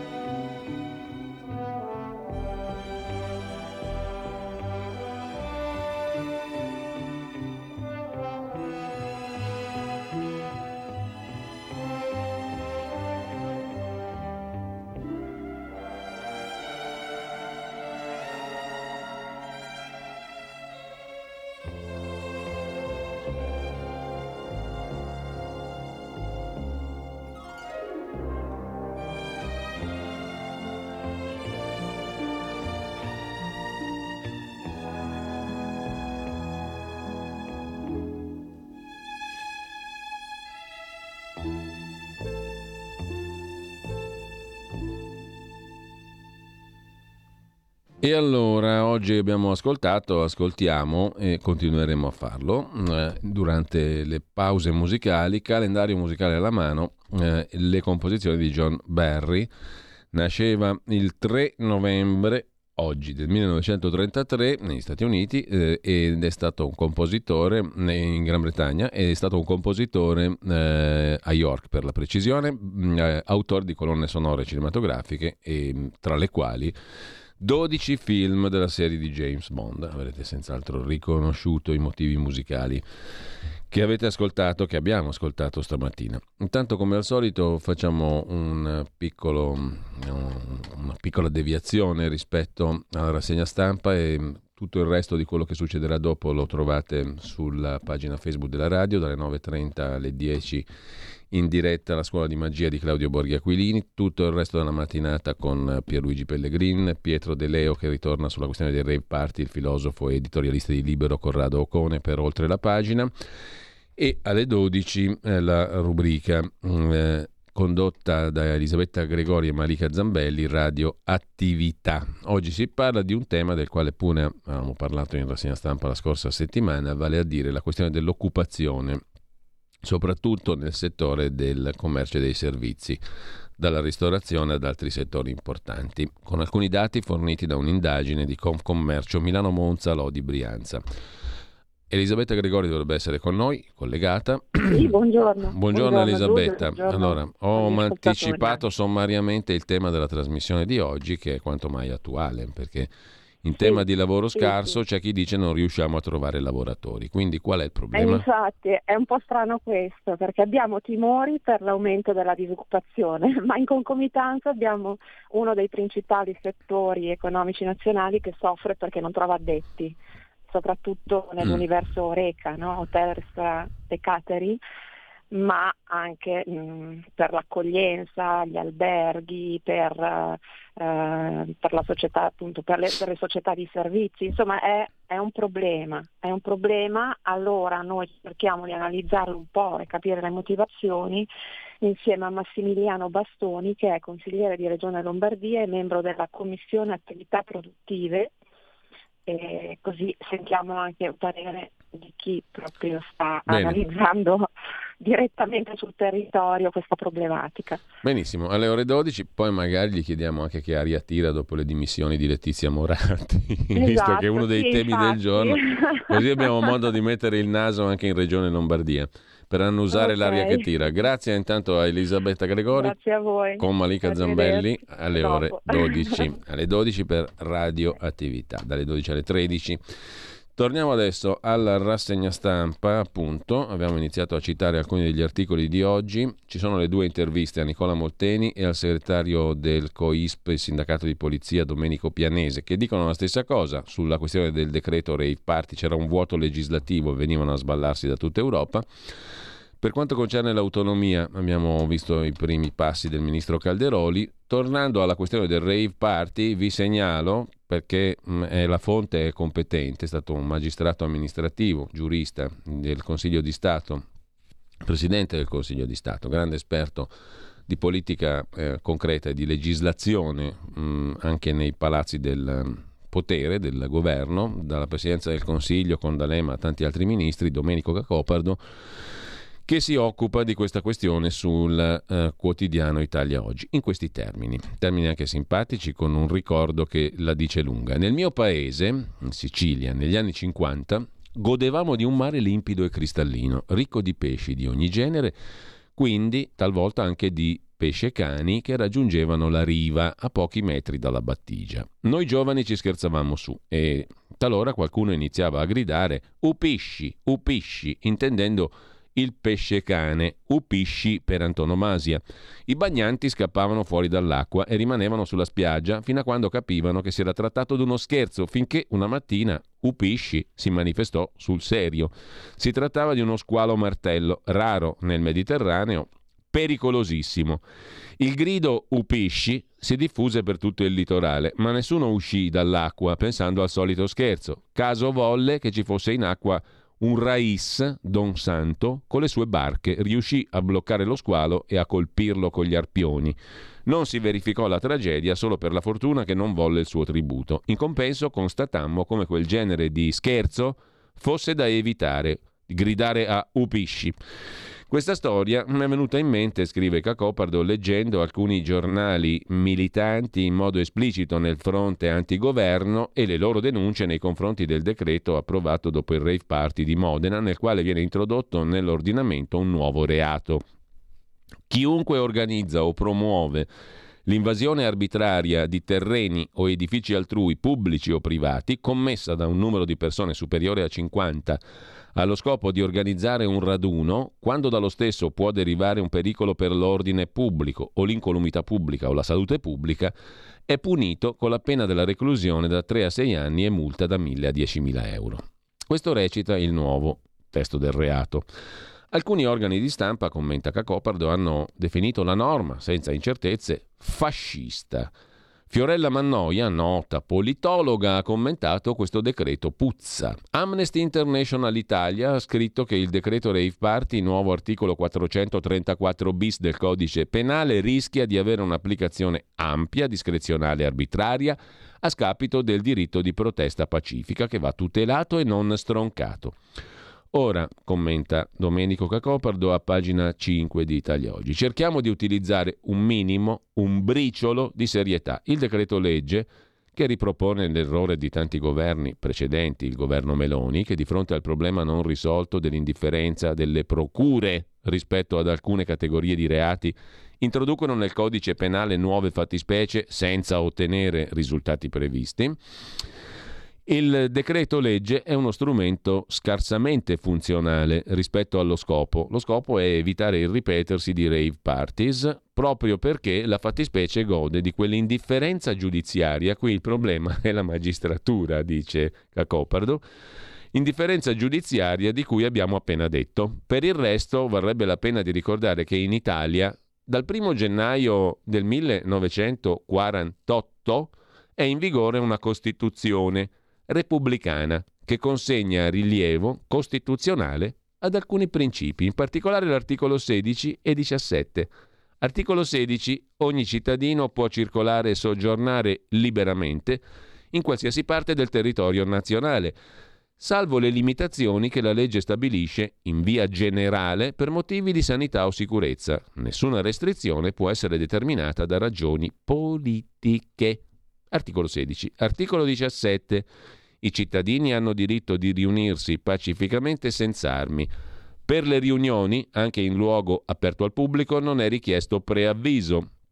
Delle riunioni in luogo pubblico deve essere dato preavviso alle autorità, che possono vietarle soltanto per comprovati motivi di sicurezza o di incolumità pubblica. Articolo 17, Costituzione, la più bella del mondo, la nostra, italiana.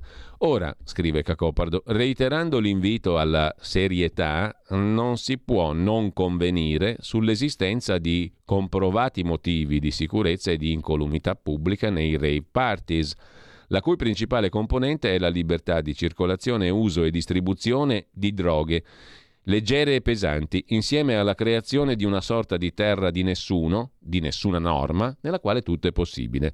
Altresì occorre tenere presente che il decreto legge derivato dal rave party di Modena sarà vagliato, di certo, dalle autorità giudiziarie che saranno investite della sua applicazione e che una utilizzazione dello stesso in senso liberticida oggi è impossibile proprio per il complesso di garanzie esistenti nel nostro ordinamento. Conclusione. Questo modo di criminalizzare Giorgia Meloni e il suo governo, delle cui legittimità istituzionali siamo tutti consapevoli, equivale al upisci della mia adolescenza e può provocare la stessa stanchezza della cittadinanza, che può diventare insensibile quando le norme dovessero essere davvero lesive delle libertà costituzionali. Per la cronaca, conclude Cacopardo, se ipotizziamo un decreto liberticida adottato dal governo Meloni, dovremmo ipotizzare una mancata firma del Presidente della Repubblica e il rifiuto di applicarlo di tutte le autorità che hanno il dovere di respingere ordini illegali. Ma su, andiamo, Ci vuole ben altro per mettere in discussione le libertà costituzionali. E non è detto che un giorno non si possa tentare di metterle in discussione, ma gli italiani dove saranno? Sul tema, Domenico Cacopardo si sofferma anche in un altro articolo su Italia Oggi a pagina 2. Le leggi ci sono, basta applicarle, come ha dimostrato peraltro il neoministro Piantedosi contro il rave di Modena.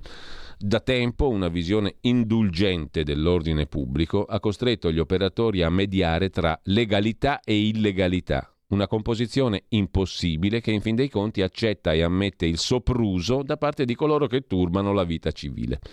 È indelebile il ricordo di un evento che sconvolse i trasporti ferroviari direttrice nord-sud. Anni fa la regione Campania, diretta da Bassolino, definì con Trenitalia uno scambio. Trenitalia avrebbe praticato tariffe ridotte ai lavoratori che sarebbero rientrati a Napoli da Milano e dintorni nei weekend. In cambio, la Regione avrebbe versato a Trenitalia periodicamente una somma a ristoro della perdita di introiti da tariffe. Dopo un anno e mezzo, forse due, Regione Campania non aveva versato un euro e Trenitalia sospese il trattamento di favore.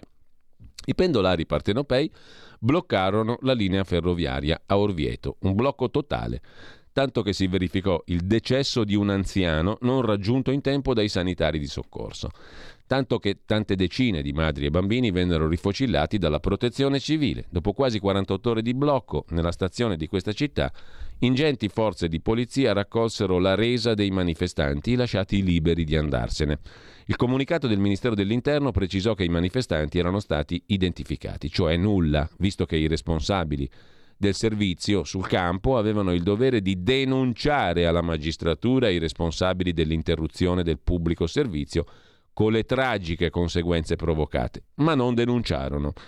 Nella soluzione del caso Rave Party a Modena, invece, conclude Cacopardo, il ministro Piantedosi ha dimostrato come si potessero risolvere le questioni con fermezza e senza violenza, l'opposto di quanto non fatto dall'ex ministra Lamorgese. L'adozione di un decreto legge con l'introduzione di un ennesimo reato riprende ancora una volta la mala politica giudiziaria della Repubblica credere di risolvere situazioni di impatto, l'omicidio stradale, inserendo nuovi reati. Un errore marchiano. Le leggi ci sono, basterebbe applicarle, come ha dimostrato proprio lo stesso Piantedosi a Modena. Detto questo, vi segnalo ancora sull'argomento un bell'articolo, un bel commento di Ruben Razzante sulla nuova bussola quotidiana. Decreto Rave, da che pulpito la sinistra invoca libertà? PD e 5 Stelle si scagliano contro il decreto sui rave party parlando di pericolo per la libertà di espressione e riunione. In realtà serviva un argine normativo ed è singolare che la critica al decreto legge venga da chi ha calpestato libertà fondamentali in nome della idolatria sanitaria durante la pandemia, osserva Razzante. Sul tema del decreto c'è anche eh, la voce autorevole di un'ex ministra dell'interno Anna Maria Cancellieri. Piantedosi è un buon prefetto, ma ora basta tecnici al Viminale, dice la ministra Cancellieri che fu ministra dell'interno nel governo Monti. Nel 2011 fu anche per lei il battesimo del fuoco in politica, visto che era una tecnica. Adesso basta tecnici al Viminale, dice l'ex ministra. Il Parlamento sarà libero di apportare modifiche al decreto. Questi rave sono un rischio per l'incolumità di chi partecipa, ma è difficile contrastarli. E se il capannone di Modena fosse caduto sui ragazzi, di chi sarebbe stata la colpa? Si domanda Anna Maria Cancellieri, che a noi però è cara perché intervenne con fermezza incredibile, a proposito della fermezza invocata in casi come il rave, lei intervenne con grande fermezza e lucidità sul tema delle slot machine, i 98 miliardi di euro non pagati a tutti noi dalle società concessionarie di slot machine, ve lo ricordate? Ci stiamo impegnando su questo tema. Il ministro ha anche ipotizzato l'eventualità di riuscire a incassare i 98 miliardi di euro contestati alle 10 concessionarie delle macchinette dalla Procura della Corte dei Conti. Perché se ritroviamo questi soldi facciamo a metà, metà per la sicurezza e metà per la ricerca. Ridi, ridi che il prefetto ha fatto i gnocchi, mentre andiamo a altre questioni di, di altro impatto molto, molto pratico, eh, la racconta questa storia libero, pagina 34 in cronaca milanese. Mia madre disabile, 106 anni, e l'Odissea per avere il pass. Un lettore milanese scrive questa storia. Per aver cambiato la targa mi chiedono di ripresentare tutti i documenti di invalidità e intanto non posso circolare. Se vado allo sportello mi rimandano a febbraio. Cosa facciamo della, della signora disabile di 106 anni a Milano? Meno male che la chiamano Smart City. Smart tradotto vuol dire intelligente. Le città che guardano al futuro, la tecnologia, l'innovazione digitale. Insomma, Milano è un modello da seguire, un'eccellenza. E chissà se non fosse così, perché solo rinnovare un pass disabili a Milano è un'impresa a dir poco ardua. Se poi si tratta di comunicare un cambio targa legato allo stesso lascia passare, addio, un'odissea. La storia ve la trovate raccontata con tutti gli orripilanti dettagli dal signor Alberto Biraghi a pagina 34 di Libero. Mentre torniamo sulla verità per i soldi di Soros al centro sociale indagato. Dal rave al centro sociale il passo è breve. L'antiriciclaggio ha acceso un faro sui conti dell'ex canapificio di Caserta. Avrebbe ricevuto questo centro sociale campano 150.000 euro dalla fondazione del miliardario ungherese. I vertici del sodalizio sono sotto inchiesta per presunta truffa su finanziamenti per i migranti, cioè l'accoglienza coi soldi degli accoglioni, cioè dei contribuenti italiani. In vista delle ultime elezioni politiche avevano già ingaggiato il parlamentare più munifico d'Italia, il facoltoso imprenditore saronnese Gianfranco Librandi, famoso per aver versato 800.000 euro alla fondazione Open di Matteo Renzi. Nelle ultime ore si è scoperto che più Europa può contare sulle attenzioni di un finanziere ancor più ricco del già danaroso Librandi, cioè l'imprenditore, filantropo, banchiere di origine ungherese George Soros. Secondo il leader di azione Carlo Calenda avrebbe finanziato la campagna elettorale del partito fondato da Emma Bonino con un milione e mezzo di euro cifra che sarebbe stata versata affinché Bonino e compagnia si ricompattassero col centro-sinistra in un listone antifascista. Notizia in parte confermata dal segretario di Più Europa della Vedova, il quale ha ammesso, scrive la verità, l'erogazione a favore di alcuni candidati del partito per le spese della campagna elettorale da parte di Soros, ma ha negato che quei contributi fossero vincolati alla nascita di un fronte anti-Meloni. Resta poco chiaro come siano arrivate in Italia e rendicontate le generose donazioni. Generose se si pensa che sul sito della Fondazione Open Society di Soros nel 2020 risultavano destinati all'Italia solo 1,8 milioni di dollari in totale sui 92,9 destinati all'Europa, 2% per un paese che rappresenta l'8% della popolazione europea. Ma adesso scopriamo che nel 2022 una cifra analoga sarebbe andata a un solo partito, cioè appunto quello di Bonino e della vedova. Ma la storia che racconta oggi la verità è poi un'altra, quella appunto del centro sociale ex canapificio di Caserta che avrebbe ricevuto 150.000 euro da George Soros. E questa è un'altra storiella interessante che racconta Amadori oggi su La Verità. A proposito di una truffa sui finanziamenti per i migranti, i vertici di questo centro sociale casertano sono sotto inchiesta. E la cosa è raccontata a pagina 11 della verità di oggi. Mentre Cambiando argomento um, e rimanendo però nei pressi dell'attività governativa, su Atlantico Quotidiano vi segnalo il pezzo di Tommaso Alessandro De Filippo sulla legge di bilancio e sulla filosofia economica del governo Meloni. Caro Bollette, un chiaro senso di marcia antitasse, riformare la spesa pubblica per ridurre le tasse, deregulation e competizione un misto di dottrina reganian-thatcheriana. L'intervista a Lorenzo Montanari, vicepresidente della Americans for Tax Reform, uno tra i più influenti pensatori liberal conservatori d'America, fondato nell'85 su spinta dell'allora presidente Ronald Reagan. Priorità caro bolletta inflazione. Ma già in legge di bilancio il governo Meloni dovrebbe indicare un chiaro senso di marcia, cioè antitasse e pro mercato, sforzandosi di riformare la spesa pubblica se non vuol fare la fine del governo di Liz Truss. Così propone Lorenzo Montanari, vicepresidente dell'Americans for Tax Reform, in questa chiacchierata interessante quando si parla di riforma della spesa pubblica e di riduzione delle tasse sull'Atlantico Quotidiano, il sito, mentre prima botta il governo Meloni, se ne occupa anche Dago Spia che riprende un articolo di Repubblica per la ministra del turismo Santanchè sotto indagine per bancarotta e false comunicazioni sociali. Anche il Corriere, con il cronista giudiziario più esperto Luigi Ferrarella, si occupa della questione. La neoministra Santanchè è indagata dalla Procura di Milano per falso in bilancio l'ipotesi di reato nelle comunicazioni sociali 2016-2020 di Visibilia Editore, società quotata sul sistema multilaterale di negoziazione Euronext organizzato da Borsa Italiana, della quale dal 2016 fino allo scorso 13 gennaio Daniela Santanchè è stata presidente, sostituita oggi dal suo compagno Dimitri Lorena Kunz d'Asburgo e della quale ha ceduto le quote. Si deduce dall'incrocio tra due norme del codice della crisi d'impresa e alcuni degli atti allegati al ricorso con cui la Procura ha chiesto alla sezione fallimentare del Tribunale di Milano l'apertura del fallimento perché Visibilia versa in uno stato irreversibile di crisi assimilabile all'insolvenza, intesa come incapacità passata ma anche e soprattutto futura di pagare i propri debiti. Debiti iscritti a ruolo con il fisco per 984 mila euro di cartelle dal 2018. Vedremo cosa succederà. Intanto um, la difesa di um, Visibilia e di Santanché consiste principalmente nel fatto che Santanché dice che eh, ha ceduto le quote della, della società. Nel frattempo, altro fatto, altra personalità femminile protagonista delle notizie di oggi, le dimissioni di Letizia Moratti che scrive Dago Spia in un Dago Report, cioè in un articolo tutto suo, aprono la guerra a Salvini in Lombardia. Se perde il Pirellone, Salvini è bollito. E segnano una frattura tra Forza Italia e Lega. Ronzulli si sente tradita da Salvini che fa asse con Meloni.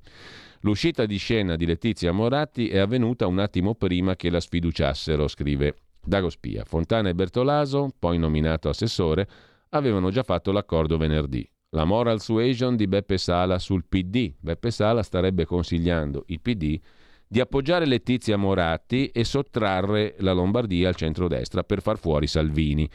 Il listino di mestizia, come appunto Dagospia chiama la Moratti, è al 12%, sarebbe secondo determinati sondaggi. Boh. Il partitino Eco Green di Sala sarebbe al 6,8%, Calenda Renzi il 15%. Se si accoda anche il PD, vuoi vedere che si riesce a portare via la regione al centrodestra? Mentre sulla questione è intervistato dal Corriere della Sera il presidente della Lombardia Fontana. È un passaggio, quello delle dimissioni di Moratti, che porta chiarezza dal momento che certe uscite della dottoressa Moratti avevano messo in discussione la fiducia politica, dice il presidente della Lombardia Fontana, reduce dall'incontro a Roma col ministro Calderoli, tema autonomia. Fontana sa bene, scrive il Corriere della Sera, che il tema è proprio questo nella giornata di ieri, le dimissioni di Letizia Moratti. Lo scenario in vista delle elezioni regionali come cambia? chiede il Corriere. Risponde il presidente Fontana, per quanto mi riguarda è tutto più chiaro. Ho sempre posto davanti a tutto il rispetto per i valori, le scelte del centrodestra, ho continuato ad agire coerentemente con questo principio. Alla dottoressa Moratti avevo chiesto chiarezza, sapevo di avere il sostegno e la fiducia delle forze politiche che sostengono la mia giunta. Quanto al centrodestra, il centrodestra mi ha fatto sentire vicinanza e sostegno dai vertici alla base. Se sono qui pronto a proseguire il mio lavoro, dice Fontana, è anche perché tanti militanti mi hanno incoraggiato e motivato. Letizia Moratti ha detto che quando è stata chiamata a sostituire l'ex assessore alla salute e al welfare Gallera, le era stata promessa la candidatura alla presidenza. Non certo da me, osserva Fontana, anche perché non ho il potere di nominare successori, oltre al fatto che non ho mai avuto intenzione di lasciare a metà il mio lavoro. Ma io ricordo anche che la dottoressa Moratti all'epoca del rimpasto di giunta disse di aver accettato per spirito di servizio. Cosa succede adesso? Una corsa a tre con Letizia Moratti schierata contro centrodestra o e centrosinistra o addirittura Letizia Moratti che salta la barricata e viene candidata dal centrosinistra? Questo non lo so, risponde Fontana. Non modifica il mio percorso insieme alla coalizione di centrodestra. Mi sembra di capire che Moratti guardi a sinistra, dove peraltro ha subito, ha subito raccolto molti plausi per la coerenza, le hanno detto, e il coraggio. A dire il vero, osserva Fontana, il sindaco di Milano Sala ha sollevato qualche perplessità, ma anche questo potrebbe essere un segnale del fatto che la traiettoria politica possa essere quella. Non so quale sarebbe lo scenario più auspicabile, ognuno faccia le scelte che preferisce, io faccio la mia parte, difendo i valori del centrodestra e credo di poter dimostrare coerenza. Letizia Moratti ha anche motivato le dimissioni con una questione, cioè il rientro in servizio dei medici Novax. È un argomento, commenta Fontana, pretestuoso, perché lei sa benissimo che si tratta di scelte del governo e non siamo più in tempi di emergenza. Dopodiché aggiungo che noi abbiamo davvero bisogno di medici e infermieri per rinforzare organici molto provati dal duro lavoro di questi tre anni. Ma è vero, chiede il Corriere, che dopo quell'avvicendamento alla guida dell'assessorato la sanità lombarda ha iniziato a girare meglio? Risponde Fontana, è un risultato raggiunto sicuramente grazie al contributo della dottoressa Moratti, ma anche grazie al lavoro di Guido Bertolaso, dei nostri medici, infermieri e la sicurezza portata dal generale Figliuolo. Proseguirò il mio lavoro, a fine mese incontreremo le migliori menti della regione per costruire insieme a loro il futuro della Lombardia, dice Attilio Fontana. Su Milano si sofferma anche sul foglio di oggi nella rubrica del giovedì Gran Milano Fabio Massa, un terremoto chiamato Moratti, più spavento a sinistra però. Guido Bertolaso torna a occuparsi di sanità al posto di Letizia Moratti, che se ne va, eh, attirata dal terzo polo di Calenda e Renzi. Chi lo sa, lo scopriremo nelle prossime ore. Il 3 d'Union, Maria Stella Gelmini, che l'ha anticipata nell'esodo da Forza Italia a Calenda Renzi, nel passaggio di Letizia ci ha sempre creduto. Gelmini ne parlava, ne ragionava, la elogiava, le telefonava. Gran colpaccio. Per ora Moratti tira una bordata con un comunicato affilato da lunghi mesi di rancore, ma le bordate più significative sono le critiche a Giorgia Meloni e al neogoverno per le scelte di riammettere i medici Novax e i tentennamenti sulle mascherine nelle RSA. Segno evidente che Lady Letizia, scrive il foglio, non ha in testa alcun rientro tramite nomina di tipo governativo e non cercava appoggi in Fratelli d'Italia e forse i sorrisi sul suo volto e su quello di Salvini erano solo il sollievo per una convivenza forzata finalmente finita. Anche Fontana sorride, si leva i guanti nel comunicato con cui accetta le dimissioni e nomina Bertolaso. I dubbi che avevo espresso sul posizionamento di Letizia Moratti erano fondati, ha dichiarato Fontana, oggi guarda a sinistra. È sorprendente che l'assessore al welfare dichiari che l'azione della giunta non è sufficiente. Ne fa parte da un anno e non mi pare che abbia mai sollevato problemi, ha osservato Fontana. A sferrare il colpo che più fa male a Letizia Moratti, peraltro, che sempre ci ha tenuto a essere ritenuta una grande lavoratrice, è stata l'osservazione di Fontana, procediamo subito alla nomina di un assessore al welfare che si occupi dei bisogni dei cittadini a partire dalle liste di attesa, ha detto Fontana. Quelli bravi, commenta Fabio Massa sul foglio, direbbero che un rapporto logoro finalmente è finito. Di certo le cose stanno andando come si sapeva. Tutto il resto trattative, olimpiadi, ipotesi di nomina della Moratti al governo sono stati solo tentativi a dire la verità rifiutati da Moratti che ha sempre detto di voler correre per la regione Lombardia. La cosa più interessante è adesso, paradossalmente, stare a vedere i contraccolpi a sinistra. Il terzo polo dovrà decidere se appoggiare Moratti o no e dunque se rompere definitivamente col PD. Nel PD, e non è una sorpresa, si alza qualche voce non proprio contraria a un'alleanza con Calenda e Renzi tramite Letizia Moratti. Più spavento a sinistra che non a destra per la mossa della Moratti, scrive il foglio. A proposito di donne, ce n'è un'altra di cui si occupano i giornali di oggi, il Corriere della Sera in particolare, Irene Pivetti, ex presidente della Camera, leghista, poi tanti altri partiti. Ogni giorno servo 100 pasti al centro sociale di Monza. I processi ne uscirò, dice Irene, Pivetti, che presta servizio in una mensa no profit, ha i suoi bei problemi giudiziari e via dicendo. Ho affittato una camera in un pensionato perché il locale apre alle 6.30, arrivo per prima, lavoro fino a tardi. Finire nel tritacarne del tribunale delle indagini è molto doloroso, non cerco scappatoie, faccio i conti con la giustizia. A proposito invece di attività governativa, torniamo là. C'è da segnalare su Italia Oggi l'articolo di Massimo Solari dedicato a Guido Crosetto, ministro della difesa, un ministro con le idee chiare, aprire le porte ai giovani militari a tempo determinato.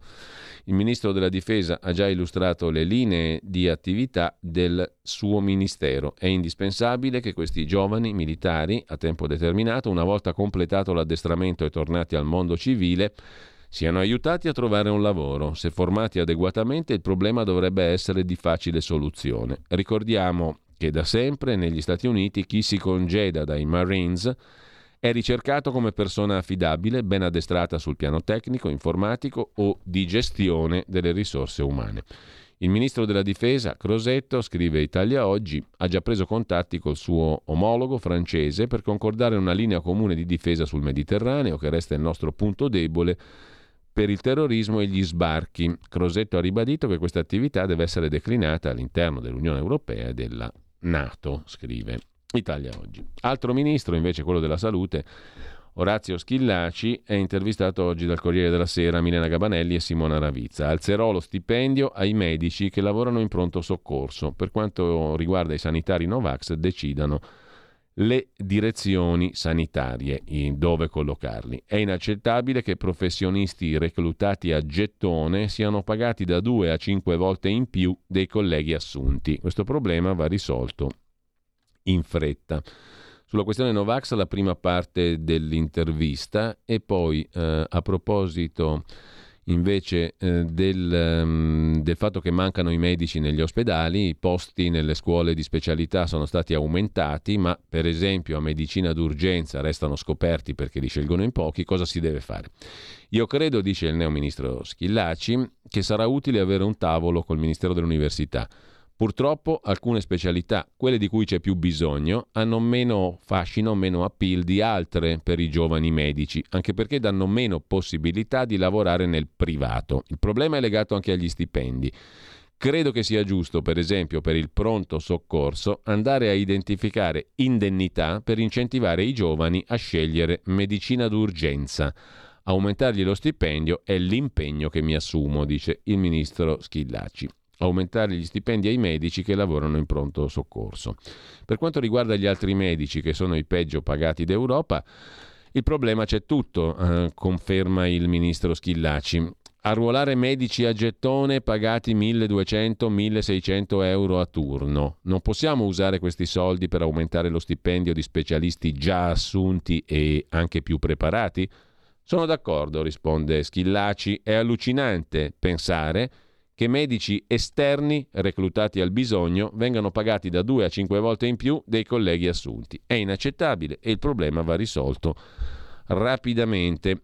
Intanto abbiamo il servizio pubblico e i privati accreditati sullo stesso mercato. Il pubblico deve seguire regole molto rigide, il privato con i soldi del pubblico si fa le regole, si prende le attività remunerative, il pubblico fa il resto. Bisogna introdurre la parità di oneri? domanda il Corriere. Credo che bisogna ribadire l'importanza del sistema pubblico, risponde il ministro Schillaci. Serve una migliore organizzazione.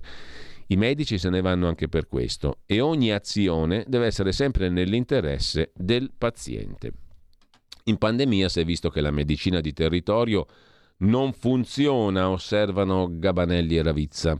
Per risolvere il problema sono stati indirizzati i fondi del PNRR a costruire le cosiddette case di comunità. Ora, sottosegretario, c'è Marcello Gemmato, che è stato più critico sull'uso dei fondi PNRR. Che intende fare? Ci metteremo a lavorare, risponde il Ministro della Salute, per trovare soluzioni. Dobbiamo offrire, se vogliamo essere forti sul territorio, un'alternativa al fatto che tutti i pazienti vadano in pronto soccorso. Il PNRR è stato pensato due anni fa. Le condizioni sono cambiate, basti pensare all'aumento dei costi edilizi per le nuove strutture. Credo sia necessario fare una riflessione attenta, così il ministro Schillaci. A proposito invece di Covid, l'ultimo studio del team del virologo Palù, presidente anche della AIFA, dell'azienda della, um, per il farmaco che controlla i farmaci in Italia, um, il presidente Palù dice che il virus circolando diventa meno letale, si sta adattando con forme più benigne. Per sopravvivere è costretto ad aumentare la carica virale a scapito della mortalità. La, mortalità del delta, era, della variante delta era 1,1 con un tasso di contagiosità pari a 7, con Omicron questa è raddoppiata ma la virulenza è dimezzata. La costante K è la relazione inversamente proporzionale tra la capacità di un'infezione di uccidere e la sua trasmissibilità. Insomma, il virus circola, dunque è meno letale. Questa relazione inversamente proporzionale, più circola e più la carica virale diminuisce, diciamo così, questa relazione inversamente proporzionale tra contagiosità e mortalità è stata dimostrata, scrive il Tempo, dalle conclusioni di uno studio appena pubblicato sulla rivista scientifica Computational and Structural Biotechnology Journal, redatto dal team di microbiologia dell'Università di Padova guidato dal virologo Giorgio Palù che è anche presidente dell'Agenzia Italiana del Farmaco. La contagiosità è diventata inversamente proporzionale alla letalità. Per quanto concerne ancora la Covid, vi segnalo su mm, il quotidiano Domani il pezzo di Andrea Casadio dedicato a un altro giornale, Le nuove falsità somministrate da La Verità su Covid e vaccini. Il direttore della Verità Belpietro fa dire all'Istituto Superiore di Sanità che i non vaccinati si infettano meno degli altri, ma il bollettino spiega che è l'opposto. Il direttore della Verità celebra anche uno studio firmato da una omeopata e da un medico Novax. Certe volte, scrive Andrea Casadio su Domani, mi domando come facciano certi giornalisti italiani a scrivere quel che scrivono quando parlano di Covid, mi chiedo, non capiscono i dati e le pubblicazioni scientifiche che leggono? Non hanno le competenze e conoscenze per interpretarli? Oppure manipolano volontariamente i numeri e la realtà? Forse un mix delle tre ipotesi. Questa volta vi voglio parlare di un articolo scritto da Maurizio Belpietro, pubblicato il 31 ottobre sul quotidiano La Verità. Titolo Nuovi studi e il bollettino dell'Istituto Superiore di Sanità smontano le balle sui vaccini. Scrive Belpietro, i dati dell'Istituto di Sanità dimostrano che chi si è sottoposto a tre iniezioni si infetta più facilmente di chi non le ha fatte. Ovviamente non è vero nulla, scrive Andrea Casadio sul domani di stamattina. Belpietro prosegue, c'è un grafico diffuso dall'Istituto Superiore di Sanità che taglia la testa al toro a qualsiasi polemica sulla diffusione del Covid da parte dei non vaccinati rispetto a coloro che si sono vaccinati. Nel grafico, scrive Belpietro, si scopre che coloro che non hanno offerto il braccio alla patria hanno un tasso di incidenza, cioè di contagio, ogni 100.000 abitanti inferiore rispetto a chi si è vaccinato col ciclo vaccinale fascia 12-60 anni. Solo per gli ultra ottantenni la curva torna a favore di chi si è vaccinato. Sembrerà strano, commenta Casadio, ma è vero esattamente l'opposto. Quel documento dell'Istituto Superiore di Sanità infatti dimostra che chi è vaccinato si infetta meno di chi non è vaccinato in tutte le fasce di età e soprattutto è protetto dalla malattia grave e dalla morte, cosa che Belpietro stranamente si dimentica di dire. Basta leggerlo questo famoso documento e uno capisce. Cambiando argomento invece, l'intervista al ministro dello sviluppo economico Adolfo Urso, qui siamo a pagina 7 di Repubblica, cosa annunzia il ministro Urso? L'Unione Europea è in ritardo sull'energia, le estrazioni di gas raddoppieranno, trivelleremo nel centro adriatico. Sul fisco gli interventi saranno graduali, priorità riduzione del cuneo fiscale per le imprese per aumentare stipendi che oggi sono troppo bassi cioè al lavoratore finisce troppo poco in tasca. Questa cosa quanto, quanti anni è che la sentiamo? 30, 25, 40, giù di lì. L'Europa deve pensare a misure come i dazi. Sono venuto grande, mm, facevo l'asilo, ho fatto le elementari, le medie, superiori, mi sono beccato pure la laurea, è sempre la stessa solfa. L'Europa deve pensare a misure come i dazi nei confronti di paesi che non rispettano i nostri standard, tra questi la Cina. Così il ministro Urso nelle sue enunciazioni programmatiche a Repubblica. A proposito di persone al governo, Sgarbi, sottosegretario alla cultura, e Marco Castoldi in arte Morgan, il quale ha rilanciato un'idea per la quale fu pertegato a suo tempo, cioè bacchettato, eh, il nostro condirettore Alessandro Morelli. Ve lo ricordate? Le radio devono trasmettere un quantitativo di musica italiana pari a quella straniera, come in Francia. solo che adesso lo dice Morgan, non Morelli. Morgan si cala nei panni del sotto sottosegretario alla cultura. Sgarbi per me è come Pasolini e Leonardo da Vinci, ha detto a Libero. Appoggio le sue iniziative ma non gli ho chiesto nulla. Qualcuno dice che per alcune frasi sulla droga, uso la cocaina come antidepressivo, non sono in linea col nuovo governo. Chi lo dice, nome e cognome, li porto in tribunale, annunzia il sotto sottosegretario in pectore Morgan.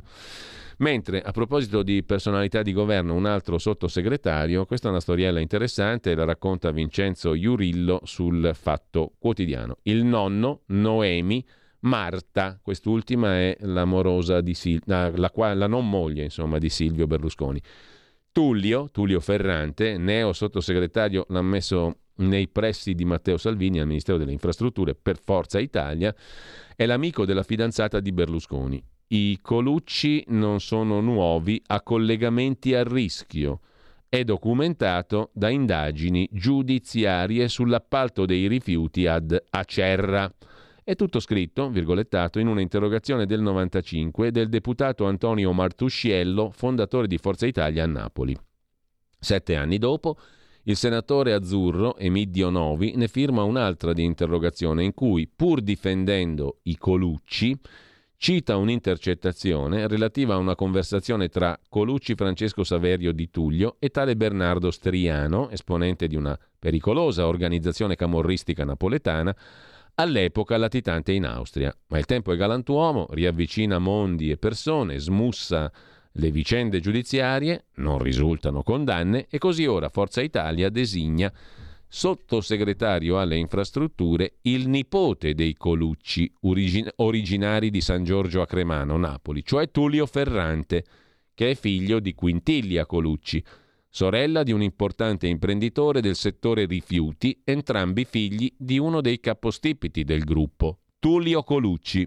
Il neo sottosegretario, che ieri prima di giurare si è fatto il segno della croce, si chiama come il nonno. A Napoli si usa così, Tullio. E pazienza se la nomina al governo di Tullio Ferrante ha spaccato in due come una mela Forza Italia in Campania, dove la tensione si taglia a fette. Big locali come i consiglieri regionali Grimaldi e l'ex governatore Caldoro, rimasti fuori dalle nomine, rilasciano interviste di fuoco, con un piede già fuori da Forza Italia.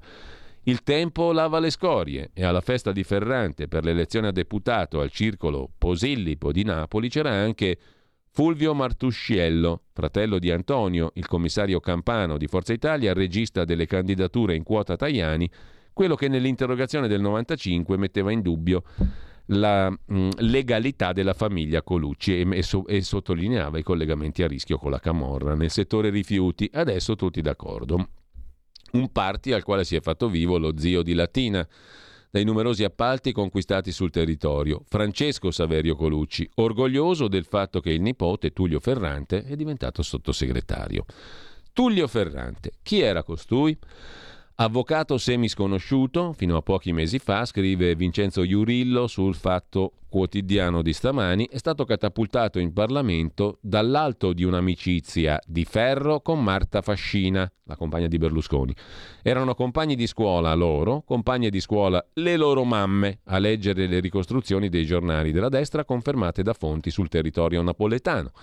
In queste prime settimane a Montecitorio, Tullio e Marta hanno passeggiato così vicino che qualcuno, visto il look e la pelata, lo ha scambiato, Tullio Ferrante, per un bodyguard di Berlusconi. Dei Colucci si sa molto di più. Hanno riempito pagine di cronaca. Francesco Saverio Colucci, imprenditore, ha operato nel Lazio. Il cugino Pietro Colucci si autodefinisce volto italiano della green economy, con società sparse fra l'Italia e i paradisi fiscali, Lussemburgo, Delaware, Regno Unito. Questo Colucci, Pietro, è tra i principali finanziatori del governatore ligure Toti, mentre la regione dava l'ok agli ampliamenti di due discariche gestite nel ponente ligure. Curiosità, nel 2017 la signora Quintilia Colucci si è candidata a Portici, 64 preferenze, in una lista collegata al sindaco del PD Vincenzo Cuomo, che schierò nella sua coalizione un'altra genitrice famosa, Anna Palumbo, cioè la mamma della famosa Noemi Letizia, quella per cui Berlusconi andò al compleanno da premier in quel di Napoli, ve la ricordate tutti, Noemi Letizia. Il nonno Noemi e Marta, Tullio Ferrante tiene famiglia. adesso aiuterà Matteo Salvini al Ministero delle Infrastrutture. Mentre c'è un'altra notizia di cronaca che però, giudiziaria che però ha a che fare con la politica, a pagina 8 del Fatto Quotidiano, il Marò che fa causa allo Stato e imbarazza il governo Meloni e C. Pescatori uccisi in India, la torre, eh, il Marocco chiede danni perché il governo lo rimandò in India, dove rischiò la pena di morte. Soltanto il 20 ottobre Cirielli, Fratelli d'Italia, ha proposto una commissione di inchiesta. Nel 2012 la torre passò 106 giorni in carcere col collega Girone accusati di omicidio. Non fui protetto a dovere. La destra ne fece un cavallo di battaglia. È chiaro che la responsabilità non è certamente attribuibile né a Meloni né ai suoi ministri. Ma mm, per chiudere la pagina strettamente di politica interna c'è un'altra notizia data da ADN Kronos per quanto concerne il Movimento 5 Stelle, Grillo ha lanciato il manifesto Parsimonia 2050, politica duratura e non per mezze legislature programma verde e proposte concrete al governo. Riassunto di tre idee per il 2050. Facciamo politica per mezzi secoli, non per mezze legislature. Con, con, coltiviamo la parsimonia ecologica come virtù civica. Realizziamo un piano trentennale per dimezzare entro il 2050 l'impiego dell'energia, dei materiali e del tempo di vita dedicato al lavoro retribuito. Questo è il manifesto della parsimonia che Beppe Grillo ha lanciato sul suo blog, manifesto di governo, giusto per eh, celebrare il fatto che non sono più al governo. D'Alema dice infatti che Conte è un progressista e che il PD deve dialogare con i 5 Stelle, l'intervista di D'Alema a Repubblica. Sento spesso Giuseppe Conte, due pugliesi tutte e due, e quindi, anche se ha fatto cadere Draghi, nulla impediva poi un'alleanza. Mi accusano di tramare contro il PD. Basta che uno dica una cosa di buon senso ed è subito complottista. Così D'Alema su Repubblica. A proposito di sinistra, poi va citata, pagina 13 del giornale di oggi, L'agenda politica, il libro di Luca Ricolfi, La mutazione si intitola il libro, mh, mm, pubblicato da Rizzoli. Eh, il sociologo torinese Luca Ricolfi si occupa di come le idee di sinistra sono migrate a destra. I radical chic negano la stessa esistenza dei problemi che la gente sente come prioritari. Il giornale ne pubblica un estratto oggi a pagina 13 appunto che risponde al quesito perché i ceti popolari guardano a destra. Non è esatto affermare che la sinistra ufficiale non si chieda perché il popolo preferisce i partiti di destra, scrive Ricolfi. Qualche volta la sinistra se lo chiede, il problema è la risposta che si dà alla domanda. Le destre parlerebbero alla pancia del paese, prospettando soluzioni semplicistiche, perciò riuscirebbero a intercettare il consenso del popolo. Di questa risposta, osserva Ricolfi nel suo nuovo libro, la prima cosa che colpisce è il disprezzo con cui i dirigenti della sinistra guardano ai ceti deboli e alla gente comune. Ma com'è possibile, mi sono sempre chiesto, che proprio i progressisti, che pretendono di battersi per i diritti degli ultimi, abbiano così poca considerazione per l'intelligenza, la sensibilità e il modo di ragionare dei ceti popolari. Perché tanta supponenza? Cosa li ha convinti che la gente non sia in grado di ragionare con la propria testa? Mi viene da pensare che a dispetto di ogni revisione, riforma, modernizzazione, gli eredi del Partito Comunista siano rimasti irrimediabilmente lieninisti nell'anima prigionieri dell'idea che il popolo non sia in grado di prendere coscienza dei propri interessi da sé. Inizia così il brano del libro di Ricolfi anticipato oggi dal giornale. Vi segnalo poi sul sussidiario.net una questione affrontata da Giancamillo Palmerini, la riforma del reddito di cittadinanza i numeri ricordano che questa è una questione meridionale. Il governo Meloni dovrà mettere a punto la riforma del reddito di cittadinanza, misura che viene erogata principalmente al sud, ovvero esiste ancora una questione meridionale, ricorda il sussidiario, dal quale vi cito anche un altro articolo di Franco Pedisano sullo stop alle auto a benzina e diesel dal 2035. Quindi come si viaggerà fino al 2056? Lo stop alle auto a motore termico rischia di incontrare non pochi problemi e di generare anche conseguenze non previste. Sul sussidiario c'è un terzo articolo degno di interesse, la polizia cinese in Italia, operazioni segrete e infiltrazioni. È allarme sugli uffici di polizia cinesi aperti clandestinamente anche in Italia ma anche in altri paesi europei. Tra i loro compiti dare la caccia ai dissidenti cinesi. Su questo tema il sussidiario.net propone una chiacchierata con Vincenzo Giallongo, colonnello dei carabinieri, esperto di sicurezza con numerose missioni estere alle spalle, in Iraq durante la missione Antica Babilonia. Sul voto in Israele, vi segnalo il bell'articolo invece di David Zebuloni su Mosaico, il sito ufficiale della comunità ebraica di Milano, mosaico-cem.it. Netanyahu vince le elezioni con i partiti di estrema destra e l'altrettanto interessante articolo di Stefano Graziosi sulla verità, la riscossa di Netanyahu, che si gode la rivincita, per la Casa Bianca di Joe Biden c'è un problema in più. Il capo del Likud vince in Israele sul suo tavolo dossier ucraino e la possibilità poco gradita di inviare armi a Kiev, nervi tesi con i democratici americani per via dell'Iran. E a proposito di Iran, c'è un bell'articolo di Tatiana Buterlin sul foglio di oggi, pagina 7 dell'inserto, La libertà dentro una mensa. Nelle università dell'Iran gli studenti che protestano sono impermeabili all'ideologia islamista, così come agli slogan anticapitalisti. La forza deriva anche dal sedersi maschi e femmine vicini a pranzo contro le barriere, la libertà dentro una mensa. Il bel pezzo sul foglio di oggi. Mentre stiamo conquistando l'America, questa è una storia invece raccontata da Italia Oggi, a parlare un imprenditore italiano, Luigi Lazzareschi, della Sofidel, 2 miliardi di fatturato, realizzeranno negli Stati Uniti metà del business. In Sicilia uno stabilimento che funziona ad energia eolica. Sofidel ha sede a Porcari, Lucca, è presente in 13 paesi, 6.000 dipendenti, fatturato di 2 miliardi, capacità produttiva 1 milione e mezzo di tonnellate all'anno. Si tratta in sostanza eh, di una impresa eh, che mh, si occupa, eh, settimo produttore al mondo, di carta igienica e di carta per uso domestico.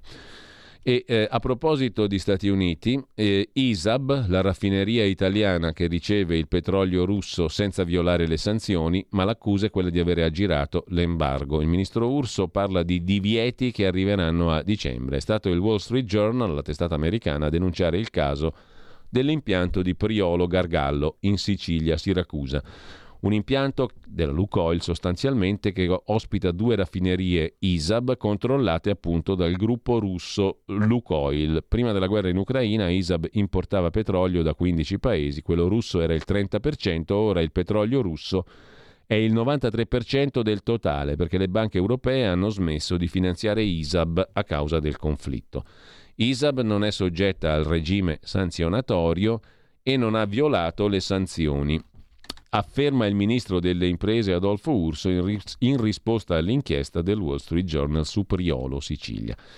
Sulla questione si sofferma eh, anche formiche.net, la raffineria siciliana che buca le sanzioni sul petrolio russo, giocando un ruolo fondamentale nel permettere alla Russia di continuare a esportare greggio verso gli Stati Uniti una falla nel sistema che il prossimo pacchetto di sanzioni andrà a tappare. Il governo Draghi non è riuscito a nazionalizzarla, Meloni per ora non si esprime. Su ilpost.it, a proposito di Stati Uniti, vi segnalo un articolo sul patteggiamento delle più grandi farmacie statunitensi per la crisi degli oppioidi, assai diffusi purtroppo negli Stati Uniti. Le catene CVS, Walgreens e Walmart pagheranno un risarcimento da ben 13,8 miliardi di dollari per chiudere tutte le cause contro di loro legate alla crisi degli oppioidi. Gli oppioidi sono farmaci antidolorifici che creano una fortissima dipendenza e si sono stradiffusi appunto con grave danno anche sociale. Torniamo a Mosaico, il sito della comunità ebraica milanese, a proposito degli Stati Uniti, per citare un bell'articolo assai interessante di Paolo Salom sulle università statunitensi, fucina dei leader di domani. Ebbene, in queste università americane la lotta contro gli ebrei è arrivata a un grado altissimo di virulenza, scrive Mosaico. L'articolo è in primo piano, lo trovate facilmente. Sul tema dei rapporti con gli Stati Uniti non siamo mica americani, o forse sì, su cronaca vera e sul blog fronte del blog.it il collega Edoardo Montolli. Il nuovo governo chiarisce una volta per tutti Italia fedele agli americani. Come sempre, qualsiasi maggioranza vinca, le direttive non le decidiamo noi. Mentre la pacchia è davvero finita, è il titolo del pezzo di Alessandro Maron sul foglio di oggi inserto. L'ombrello americano non funziona più, se vuol proteggere i propri interessi l'Unione Europea deve accelerare il decollo della difesa comune. In ballo c'è anche lo European Way of Life e non è poco. A proposito di americani e americanate, anzi per la precisione, Halloween sì, chiese cattoliche no. Lo denuncia Tempi.it, il settimanale ciellino. Le contraddizioni dell'Arabia Saudita che si proclama liberale. Il regime islamico in Arabia Saudita ha concesso ai sudditi di mascherarsi da scheletri e zombie durante lo scary weekend di Halloween 27 e 28 ottobre. Ma se l'Arabia Saudita vuole diventare davvero liberale, deve dare la libertà di culto ai cristiani, non solo per Halloween. Ce n'è anche per la Svizzera oggi, se ne occupa Clara Murnau su Libero, è il paese dell'eutanasia. In Svizzera si vive malino, ma si muore proprio bene. Tanta noia, costi altissimi per qualsiasi cosa. Qui il turismo del fine vita prospera e i locali ci mettono del loro. Record di 10 suicidi ogni 100.000 abitanti. È il paese dell'eutanasia, secondo Libero. Maurizio Caverzana ha intervistato l'altro giorno sulla verità e vi ripropone tutta l'intervista da Gospia. Il vulcanico, come si dice, mm, Carlo Ferrero, già direttore a Mediaset, poi in Rai, non c'è bisogno di presentazioni. Il merito non è di destra né di sinistra, ma del neoliberismo. Significa che le differenze economiche sono giustificate dal merito. È vero che c'è la piccola evasione di ristoranti o dell'idraulico, ma dobbiamo perseguire questo nero, che spesso è sopravvivenza, o le grandi evasioni Pfizer, sotto indagine per un miliardo e due, e delle multinazionali high tech. Con la pandemia, dice Freccero, si è affermata una forma di controllo che usa la moneta digitale, è il capitalismo della sorveglianza. Innalzare il tetto al contante a 5.000 euro vuol dire rompere in minima parte questo controllo. Così Carlo Freccero. Con questo ci salutiamo aprendo la pagina di cultura con Beatrice Venezzi, la direttrice d'orchestra amica di Giorgia Meloni. Giorgia ha sovvertito gli schemi. E poi un libro imperdibile, quello del grandissimo Maurizio Milani, comico e scrittore. Il suo nuovo libro si intitola Il bambino che faceva digerire gli orsi. Quest'uomo è un genio, a mio modesto avviso, i bambini infelici che narrano il destino di tutti noi. Ha una rubrica sul foglio che è un capolavoro di surrealismo quotidiano. Nel nuovo libro il comico Lombardo immagina esperienze surreali dell'epoca in cui andava in colonia in Liguria. Gite pericolose, regole assurde e primi approcci problematici fra i sessi. Il nuovo libro di Maurizio Milani, Il bambino che faceva digerire gli orsi. E con questo ci fermiamo qua con la rassegna stampa. Tra poco la scuola di magia con Claudio Borghi Aquilini, versione mezz'ora e poi seconda parte con l'arte, uno degli argomenti amati dal nostro amico Claudio Borghi Aquilini. Per cui state all'ascolto, una volta tanto non si parla solo di politica, ma anche di cose belle. Si presume, si presume, si spera, si crede. Forse è tutta un'illusione. Avete ascoltato la rassegna stampa.